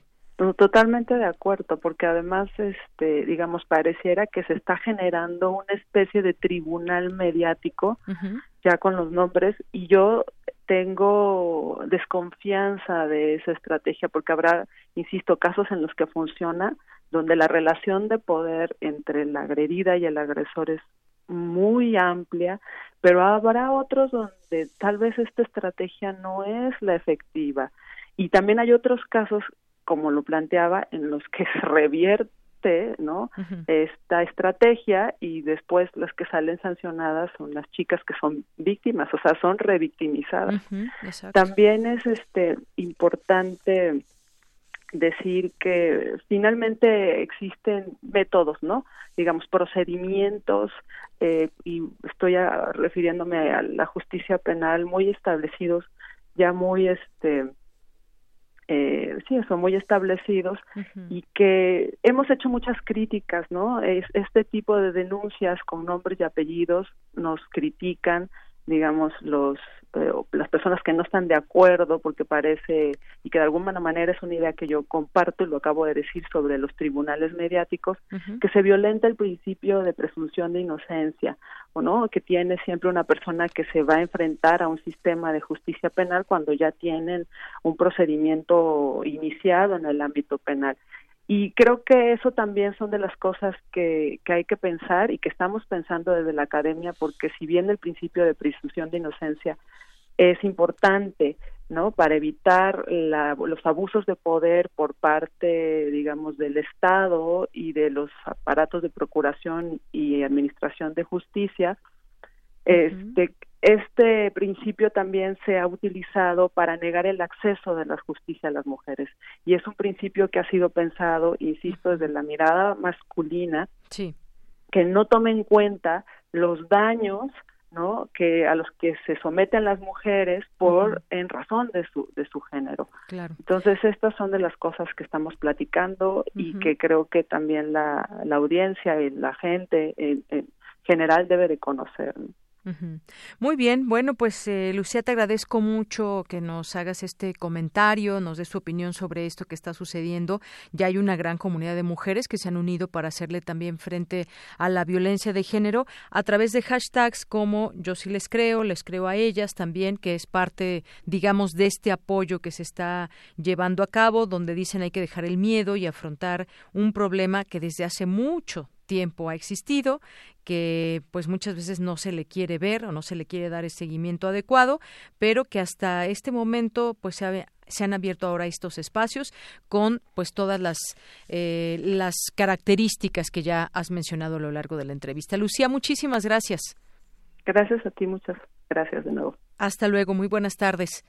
Lucía Núñez Rebolledo es doctora en Ciencias Sociales por la UAM Xochimilco y pues en sus líneas de investigación está el de mujer y relaciones de género y es además investigadora del Centro de Investigaciones y Estudios de Género de la UNAM. Relatamos al mundo. Relatamos al mundo. Porque tu opinión es importante, síguenos en nuestras redes sociales, en Facebook como Prisma RU y en Twitter como arroba PrismaRU. Bien, continuamos y pues entre las opiniones que también se van generando, hay distintas que podemos encontrar en, en la red que me parece también interesante de pronto pues comentar de quiénes son estas opiniones y cómo han abonado también a esto a todo este debate. Miren, bueno, tengo por aquí una, a ver, ¿dónde está? La acabo de perder. Es de el escritor Emiliano Monge, que dice quizá estemos ante el primer error de cálculo de, del presidente por adueñarse de una lucha para terciopelar su tren, exigiendo una disculpa a la corona española. Lo que removió fue la conciencia de que el abuso lleva 500 años y la certeza de que la lucha por la identidad es en el presente. Es una opinión que tiene este escritor. Está también, por ejemplo, la de, la de Jesús Ramírez Cuevas, dice, que es el vocero del presidente, dice, la, la memoria ayuda a reconciliarnos con la historia. El presidente pidió a España ofrecer disculpas a los pueblos originarios por agravios de la conquista. No es desproporcionado. Ellos pidieron perdón a los judíos expulsados en 1492, como Alemania también lo hizo por el Holocausto. Está también por aquí la otras opiniones, entre ellas está también esta de Sabina Berman, escritora. Solo un dato, dice en su Twitter. Hay naciones que han pedido perdón a otras por daños severos, un perdón que incluye a veces reparaciones materiales. Alemania, el resto de los países europeos, el Vaticano e Israel, para empezar a enlistarlos. Se equivoca España con su airada respuesta. Y así, muchas otras interesantes conocer esas eh, opiniones diversas que tenemos pues como en muchos otros casos, ¿no? ¿no? No tienen relación uno de otro, pero en otros temas hemos estado también con opiniones tan diversas, desde generar una opinión, por ejemplo, de lo que sucede en Venezuela, desde el tema, por ejemplo, de la estrategia contra el huachicol, el tema del Brexit, por ejemplo, allá mismo en su país, el tema Trump, que también divide, y bueno, pues ganó con votos también. Eh, lo que debe ser o qué es lo que debe ser justamente en todos estos temas. Cada quien tendrá una opinión y defenderá su punto de vista con los argumentos que tenga a la mano, que tenga en su haber y que tenga en su conocimiento. Continuamos. Relatamos al mundo. Relatamos al mundo. Me da mucho gusto recibir en esta tarde aquí en Prisma RU de Radio UNAM a la doctora María José Ibarrola Rivas. Ella es investigadora del Instituto de Geografía de la UNAM. Bienvenida, doctora. Muchas gracias. Buenas tardes. Muy buenas tardes. Bueno, pues leíamos con mucha atención esto a lo que hizo referencia usted, que tiene que ver con que la producción de alimentos en el mundo es un gran desafío, si no es que el mayor desafío para alcanzar la sustentabilidad.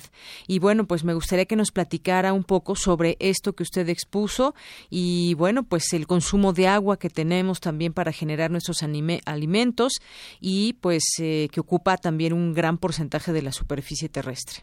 correcto. Este, pues sí, yo, bueno, me he dedicado los últimos años a investigar un poco de el impacto ambiental de la alimentación, tanto a escala global eh, como para México. Y en efecto, es la sustentabilidad de la seguridad alimentaria es algo contradictorio a primera vista, se podría ver, porque pues hay muchos problemas nutricionales de alimentación todavía. Entonces, se podría decir que se debería de aumentar en algunos lugares la producción de alimento, pero por otro lado, la producción de alimento es la actividad humana que tiene el mayor impacto ambiental. Entonces, pues, ¿cómo llegar a esto, no? Bien, doctora. Entonces, este impacto ambiental para producir nuestros alimentos, pues, es, eh, digamos, de llamar la atención. Nos gustaría también, pues, conocer, por ejemplo, muchas veces, a ver esto que decía, hasta que nos sentamos en la mesa y tenemos frente a nosotros la, la comida. ¿Cuánto, por ejemplo, cuánto es el consumo de agua por los alimentos que comemos? Por ejemplo, a ver, frutas y verduras, si nos pueden ejemplificar. Es que la cantidad de agua, la cantidad de tierra este para producir o la cantidad de energía también para producir una caloría de cierto alimento varía mucho de alimento en alimento. Entonces, por eso el tipo de dieta de patrón alimenticio que tenemos este tiene un impacto ambiental muy diferente. Por ejemplo, para producir un kilo de carne de res se necesitan entre 10 o 20 veces más para producir una proteína de res que una proteína de maíz o de frijol. Y uno piensa que estamos comiendo para satisfacer las, eh, las necesidades nutricionales en cuestión de proteínas, minerales, eh, macronutrientes y micronutrientes, entonces se podría discutir pues qué es lo que estamos eligiendo porque la cantidad de recursos agrícolas e impacto ambiental difiere mucho de alimento en alimento. Y eso es clave para entender el impacto que tiene el cambio de patrones de alimento. Ahorita estamos viviendo tanto en México como a nivel mundial, cambios muy rápidos en población, crecimiento poblacional y también en cambios de consumo. De consumo de todo y pues en el mundo el 70% de la población es urbana y en México, por ejemplo, la agricultura intensiva se relaciona, pues, consumo de qué, de energía, eh, generamos también contaminación, emisiones de gas, de gases de efecto invernadero, desgastes de acuíferos.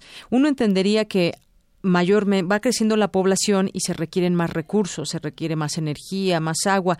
Digamos que es un ciclo de alguna manera natural, pero podríamos entonces adecuar o cuál sería esta propuesta. Eh, población, de hecho, en los últimos 50 años se ha, ha, crecido muy rápido, pero la cantidad de tierra agrícola para producir el alimento de estas personas prácticamente ha estado estable en comparación al crecimiento poblacional. Entonces, en esa misma cantidad de tierra se tiene que alimentar a toda la creciente población y no nada más que aumente en números, sino que aumenta en patrón alimenticio, qué es lo que come. Y como dije que el tipo de alimento consume más recursos, entonces ese es el desafío. Producir en la misma cantidad de tierra los alimentos para toda esa creciente población que demanda más alimentos y más alimentos que tiene el mayor impacto ambiental. Pero hay perspectivas positivas, porque esto se puede ver desde una perspectiva pesimista o optimista, en el que hay sistemas de producción que pueden les dicen los sistemas intensivos sustentables.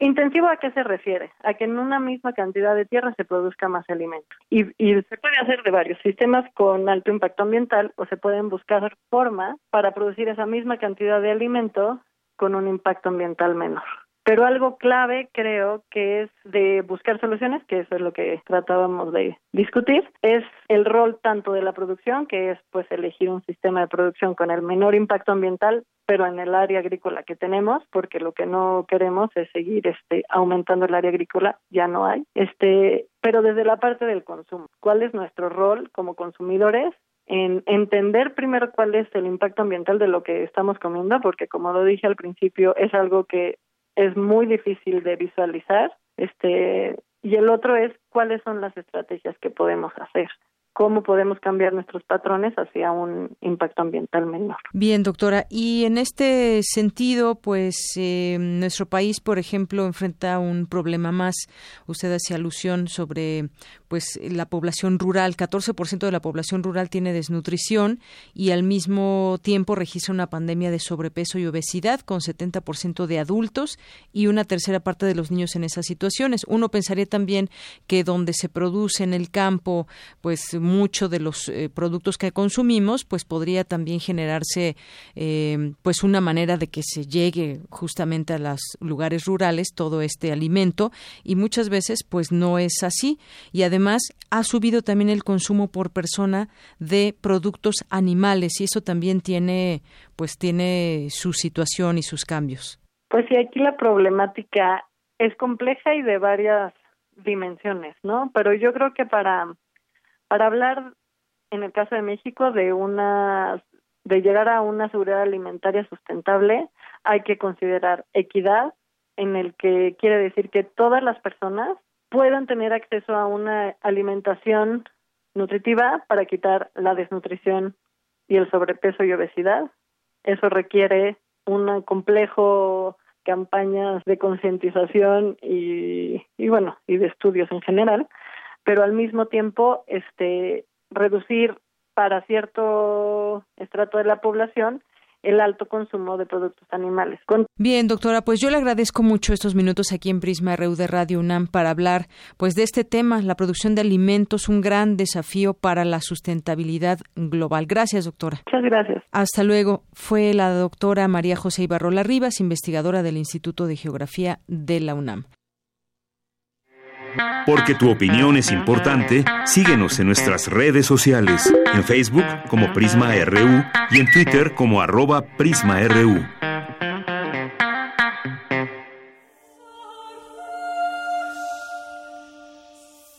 ¿Qué tal amigos? Les habla José Areán, director de orquesta, y estoy encantado de platicar con ustedes aquí en Melomanía, en Prisma RU. Los quiero invitar a que vengan a un evento extraordinario.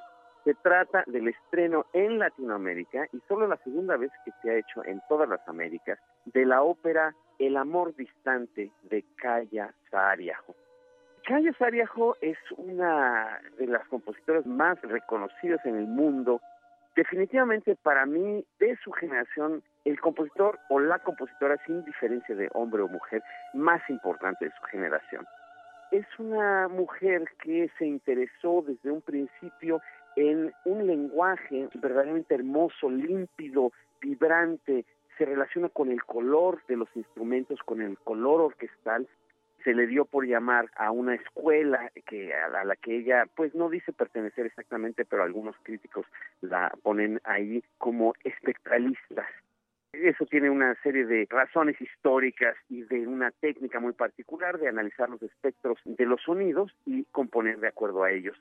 El asunto es que Calla Sariajo realiza esta obra en 1999, se estrena en 2000 en el Festival de Salzburgo y es una ópera con un maravilloso texto de Amin Malouf, un poeta sobre todo también ensayista y novelista de origen libanés, pero que vive en París, donde también la propia Calla Sariejo se encuentra. Ambos entonces utilizan el idioma francés como lengua franca para entenderse uno con el otro y también para comunicarse con el mundo. Y es Amin Malouf entonces el encargado de realizar un texto, un libreto maravilloso sobre la historia de Geoffrey Ridel, un trovador aquitano del sur de Francia, el sur occidental, que existió personaje real, es un compositor, como ustedes saben los trovadores eran compositores de música y poetas, eh, inventan de algún modo la música occidental, son los primeros que la anotan, anotan estas canciones,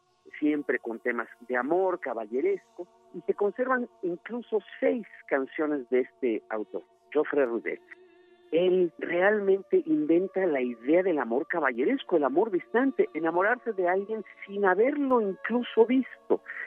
El caso es real, él se enamora al escuchar de las virtudes y maravillas de una mujer que vivía en Trípoli, Líbano, que era la condesa de Trípoli.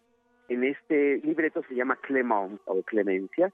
Se enamora de ella y empieza a a poetizarla, la empieza a idealizar, empieza a escribir canciones sobre ella y esto en efecto sucedió y las seis canciones que tenemos existentes del Rudel histórico tratan acerca de su amor de la condesa de Trípoli y decide en algún momento entrar a las cruzadas, ir al oriente, ir al Utremer, al ultramar, como le decían al oriente en aquel momento, y como muchos cruzados se enferma en el viaje, la historia es que llega ya muerto al Líbano. Pero obviamente, siendo una historia medieval, se romantiza y escritores 100 años después hacen una vida sobre Rudel. Su versión de los hechos es que él llega muerto, que se le avisa a la condesa de Trípoli que él ha llegado ella va hasta donde él se encuentra en el puerto, lo toma en sus brazos y él revive un instante solamente para ver los ojos de su amada y muere nuevamente. Es un acto prácticamente de resucitación que obviamente en aquel momento se podía creer como posible y plausible. En esta pieza que vamos a escuchar de Calla Sariajo, Geoffrey Rudel en efecto se enamora de ella y hay un peregrino, es un tercer personaje que es el que los conecta. El peregrino es el que le cuenta a Rudel por primera vez de la condesa y después en el segundo acto va a Trípoli el peregrino y le cuenta de Rudel que se ha enamorado de ella y que él está componiendo todas estas obras al respecto de ella lo cual le causa una enorme sorpresa e incluso un poco de disgusto, pero también al escuchar la música se enamora de él a la distancia. El mismo peregrino regresa a contarle a Rudel que ya sabe ella de él, que está consciente de su amor. Y en el cuarto acto tenemos el viaje de Rudel y del peregrino hacia Trípoli, en donde él tiene un proceso prácticamente alucinatorio, y finalmente en el quinto acto es donde se encuentran muy brevemente los dos amantes y en donde la condesa condena la actitud de Dios por no haber tenido misericordia y después se arrepiente un momento y dice, a lo mejor tú eres el amor de lejos, el amor lejano, le dice al Dios mismo. Tenemos por un lado el papel de José Rudel a Jaco Cortecañas, de origen finlandés. Tenemos como Clemence a Agnieszka Slavinska, una gran soprano también, y a Carla López Especial en el papel del peregrino el coro del Teatro de Bellas Artes y la orquesta del mismo teatro, más todos los esfuerzos enormes de los técnicos y por supuesto una puesta en escena extraordinaria por Mauricio García Lozano y con un escenográfico de Jorge Ballina, iluminación de Víctor Zapatero. Es un equipo creativo verdaderamente de primer orden. Amigos, no se pierdan esto en vivo porque es una experiencia sensacional, es una experiencia que hay que poder verla, una ópera contemporánea que trata de temas muy profundos, de la soledad, del amor, de la posibilidad o imposibilidad de encontrarse a sí mismo y encontrar al otro, obra que sin duda los deslumbrará. A partir de este domingo 31 y después martes, jueves y domingo siguientes, vamos a tener funciones en el Palacio de Bellas Artes, no se pierdan esta obra que de veras me parece que es una de esas joyas imperdibles del siglo XXI. Hasta luego.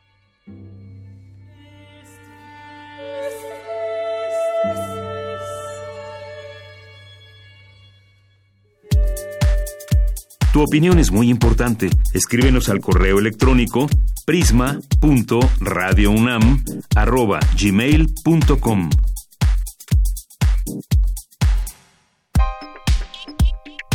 Colaboradores RU. Literatura. Bien, pues ya estamos en A la orilla de la tarde con Alejandro Toledo, escritor y ensayista, con esta sección que tenemos con él todos los martes. ¿Cómo estás, Alejandro? Bien, muy bien, Deyanira, ¿cómo estás tú? Muy bien, muchas gracias. Pues hoy el tema, el libro de Marta Lamas, Acoso, denuncia legítima o victimización, muy polémico, ¿eh? Con, muy ad con todo lo que hemos estado platicando el día de hoy. Con lo que vivimos el, fin de semana por ahí. Sí. Un amigo, bueno, alguien en, en Twitter escribió que los escritores mexicanos estaban revisando el Twitter continuamente como si fueran las listas del, del FONCA para ver si se encontraban ellos ahí este nombrados en este en esta etiqueta o hashtag que se llama MeToo escritores mexicanos, ¿no? Bueno, a la par de, de este fenómeno yo yo me puse a leer el libro de Marta Lamas que busca eh, precisar digamos lo que es exactamente el acoso no porque luego yo en, muchos de los testimonios que se han publicado yo veía digamos malas relaciones o este encuentros desafortunados y en muchos sí había digamos que un acoso directo y abuso abuso sexual pero creo que hay una suerte de confusión en, cuanto a los términos. Y, y Marta Lamas lo expone muy bien al contrastar dos, dos situaciones. Por un lado, la del Me Too estadounidense, este grupo de, de actrices, sobre todo de, de Hollywood, que denunciaron a un productor que había pedido favores sexuales a cambio de darles papeles en algunas películas, ¿no? Y por otro lado, la, carta aquella de las de intelectuales, de personajes de la cultura francesa, entre las que estaba Catherine Deneuve, de las más conocidas, o Catherine Miller, una editora y crítica y crítica de arte, que parece como posiciones, este, digamos, contrastadas, ¿no? En un lado es el Marta Lamas ve que hay una especie de proceso de victimización de la de la mujer. Alguien en Estados Unidos cuestionaba un poco este del movimiento Me en cuanto que hubo, eh, digamos, favores obtenidos a cambio de algo, ¿no? Lo que llaman el, el quid pro quo, tú me das, yo te doy. O sea que no había habido exactamente una violencia, digamos, en, en, el, en la aceptación, sino que había habido cierto consentimiento. Es, es, un asunto que causa polémica, pero que es mencionado así por, por Marta Lamas. Y por el otro, la petición, digamos, en la parte francesa de que, de que todas estas este, situaciones no apaguen eh, el posible diálogo, digamos, entre hombres y mujeres, ¿no? Porque ellas creen que, las que las mujeres en, en una situación pueden eh, tomar decisiones y no necesariamente declararse en principio víctimas y pedir el apoyo del Estado como si fuera un proceso que ella llama como de infantilización, pensar que el hombre es fuerte siempre y la mujer es débil siempre y que el Estado debe estar ahí como para para protegerlas, ¿no? Entonces esos son como los dos extremos en los que se mueve, me parece, el libro de, de Marta No pone en el caso mexicano pone dos ejemplos que me parecen importantes. Por un lado hay una una periodista, me parece, Tamara de Anda, que denunció a un taxista porque le dijo guapa y que lo llevó al Ministerio Público y hizo la denuncia. Un caso que también dividió las opiniones, ¿no? Marta Lamas cree que eso no es exactamente acoso. Muchas lo creen. Un, piropo, digamos, quizá no aceptado por ella, pero que no, este, pero no constituye, digamos, un caso de, de, de acoso de, o de abuso de ninguna. Se escandaliza un poco por esta situación, por lo provocado y por lo que le hicieron pasar al, taxista, digamos, ¿no? Dice ella que si a todo le llamamos acoso, entonces ya nada va a ser acoso. Entonces, por eso pide que haya una precisión en cuanto a los términos y que y que este se cuente, se, se hable exactamente de si hubo una situación de violencia o no en, lo que se está denunciando. El caso extremo, ella lo pone como una experiencia, digamos, positiva en sus resultados, fue el de la mujer, eh, una mujer que viajaba en un autobús, creo que de ETN, hacia Querétaro, me parece que fue violada en el, en el trayecto, y ella insistió en levantar la denuncia y en señalar al culpable que fue sentenciado por, creo que por 111 11 años, ¿no? Pues ella cree que eso es, es como la vía la que se debe por la que se debe marchar no quizá ya pensaría que, que estos digamos como estas acusaciones mediáticas que, que es lo que hemos visto en estos días de con el mito escritores mexicanos mito periodistas y, otras vertientes no no tienen un funcionamiento real quizá más que exponer que la situación es grave. Pero eh, ella cree en la en la cultura de la de la denuncia directa no es lo que puede este ayudar a que las las leyes actúen del, del modo del modo adecuado ¿no? y configurar el delito cuando cuando este exista. También por ejemplo habla de lo que ha pasado en las universidades norteamericanas a partir de y me, me parece que Marta Lamas no no está muy de acuerdo con lo que llama ya las las feministas radicales que es quizá algo que nos influye acá a nosotros por cuestiones de geografía, y está más con, con esa propuesta francesa, digamos, de considerar a la mujer como un ser adulto, digamos, de que puede eh, que pueda ser la voz en su momento, que puede defenderse, que tiene mecanismos para pues para señalarlo, ¿no? Sí, porque un lado también ella lo ve ligado a ciertos hasta ciertos puritanismos, ¿no? De el, e incluso cierta represión me parece curioso que, el, movimiento feminista en general haya surgido por una búsqueda de libertades sexuales y ahora se dedique, digamos, a sancionarlas y que haya cierto eh, rechazo, digamos, incluso en, unas vertientes ya muy radicales, por ejemplo, decirle a las mujeres que nunca acepten ser, eh, este, verse con un hombre, ¿no? O que cualquier relación con hombres pueda ser considerada ya como posible fuente de conflictos, ¿no? Ellas creen que, en que debe haber un diálogo maduro entre, digamos que las dos partes, para que las, las relaciones sean realmente igualitarias y equitativas, ¿no? Así un poco eso es lo que dice. Yo estoy aprendiendo de, digamos, la semana pasada hablé de, de, de la teoría King Kong de Eugene Despin.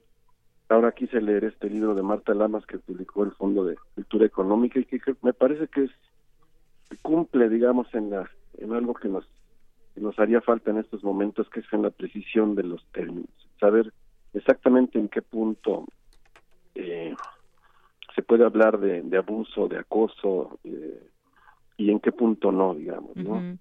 Claro, hay algo que, sí. Dime.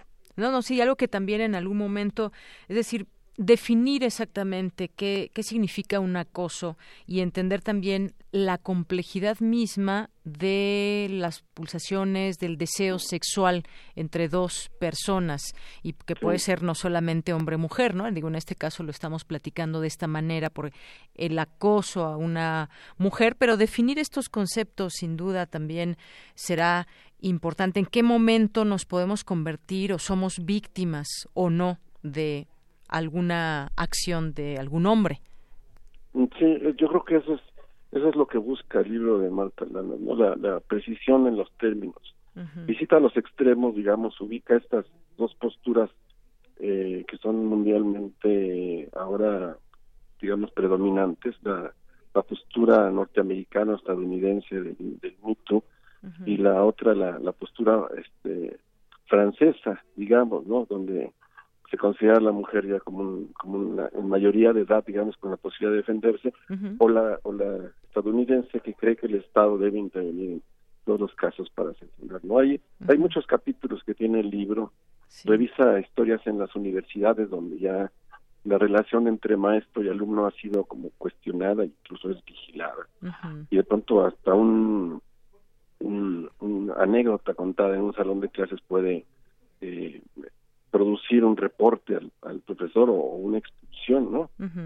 Hay un caso de un premio Nobel que, que habló, él, él conoció a su esposa en un laboratorio, entonces de pronto en un discurso dijo algo así, como deberían prohibir a las mujeres ir a los laboratorios porque distraen. Pero era un guiño que le hacía a la esposa, digamos, que estaba ahí presente, un poco contando su historia amorosa, pues ese comentario en ese contexto le valió una expulsión al, al premio Nobel, ¿no? Entonces hay esos extremos, yo creo, que son sobre los que también intenta advertir Marta Lamas, ¿no? Entonces, en esta cuestión del lenguaje, de, precisar las cosas, de, de ir a, territorios más seguros donde el diálogo puede establecerse, creo que el, el libro de acoso de, de Marta Lamas es, es muy importante. Muy bien, Alejandro, pues muchas gracias. Y como bien dices, pues seguimos aprendiendo sobre esto también, todos, yo creo. Efectivamente hay un contexto desigual, un contexto también donde la figura masculina ha tenido, pues no esa, digamos, ese balance con respecto a las mujeres. Eh, hay, un, hay un contexto que nos define, pero por otra también, pues entender los distintos feminismos, lo que proponen, eh, sus definiciones jurídicas, políticas, entender los conceptos de hostigamiento, abuso sexual que decíamos. Y bueno, es un tema que seguiremos platicando. Nos llevamos tu recomendación esta tarde, el libro de Marta Lamas, Acoso, Denuncia Legítima o Victimización. Muchísimas gracias, Alejandro. Que estés muy bien, nos vemos la próxima semana. Hasta luego, muy buenas tardes. Y con esto nos despedimos, llegamos al final de esta emisión. Hasta mañana, buenas tardes y buen provecho.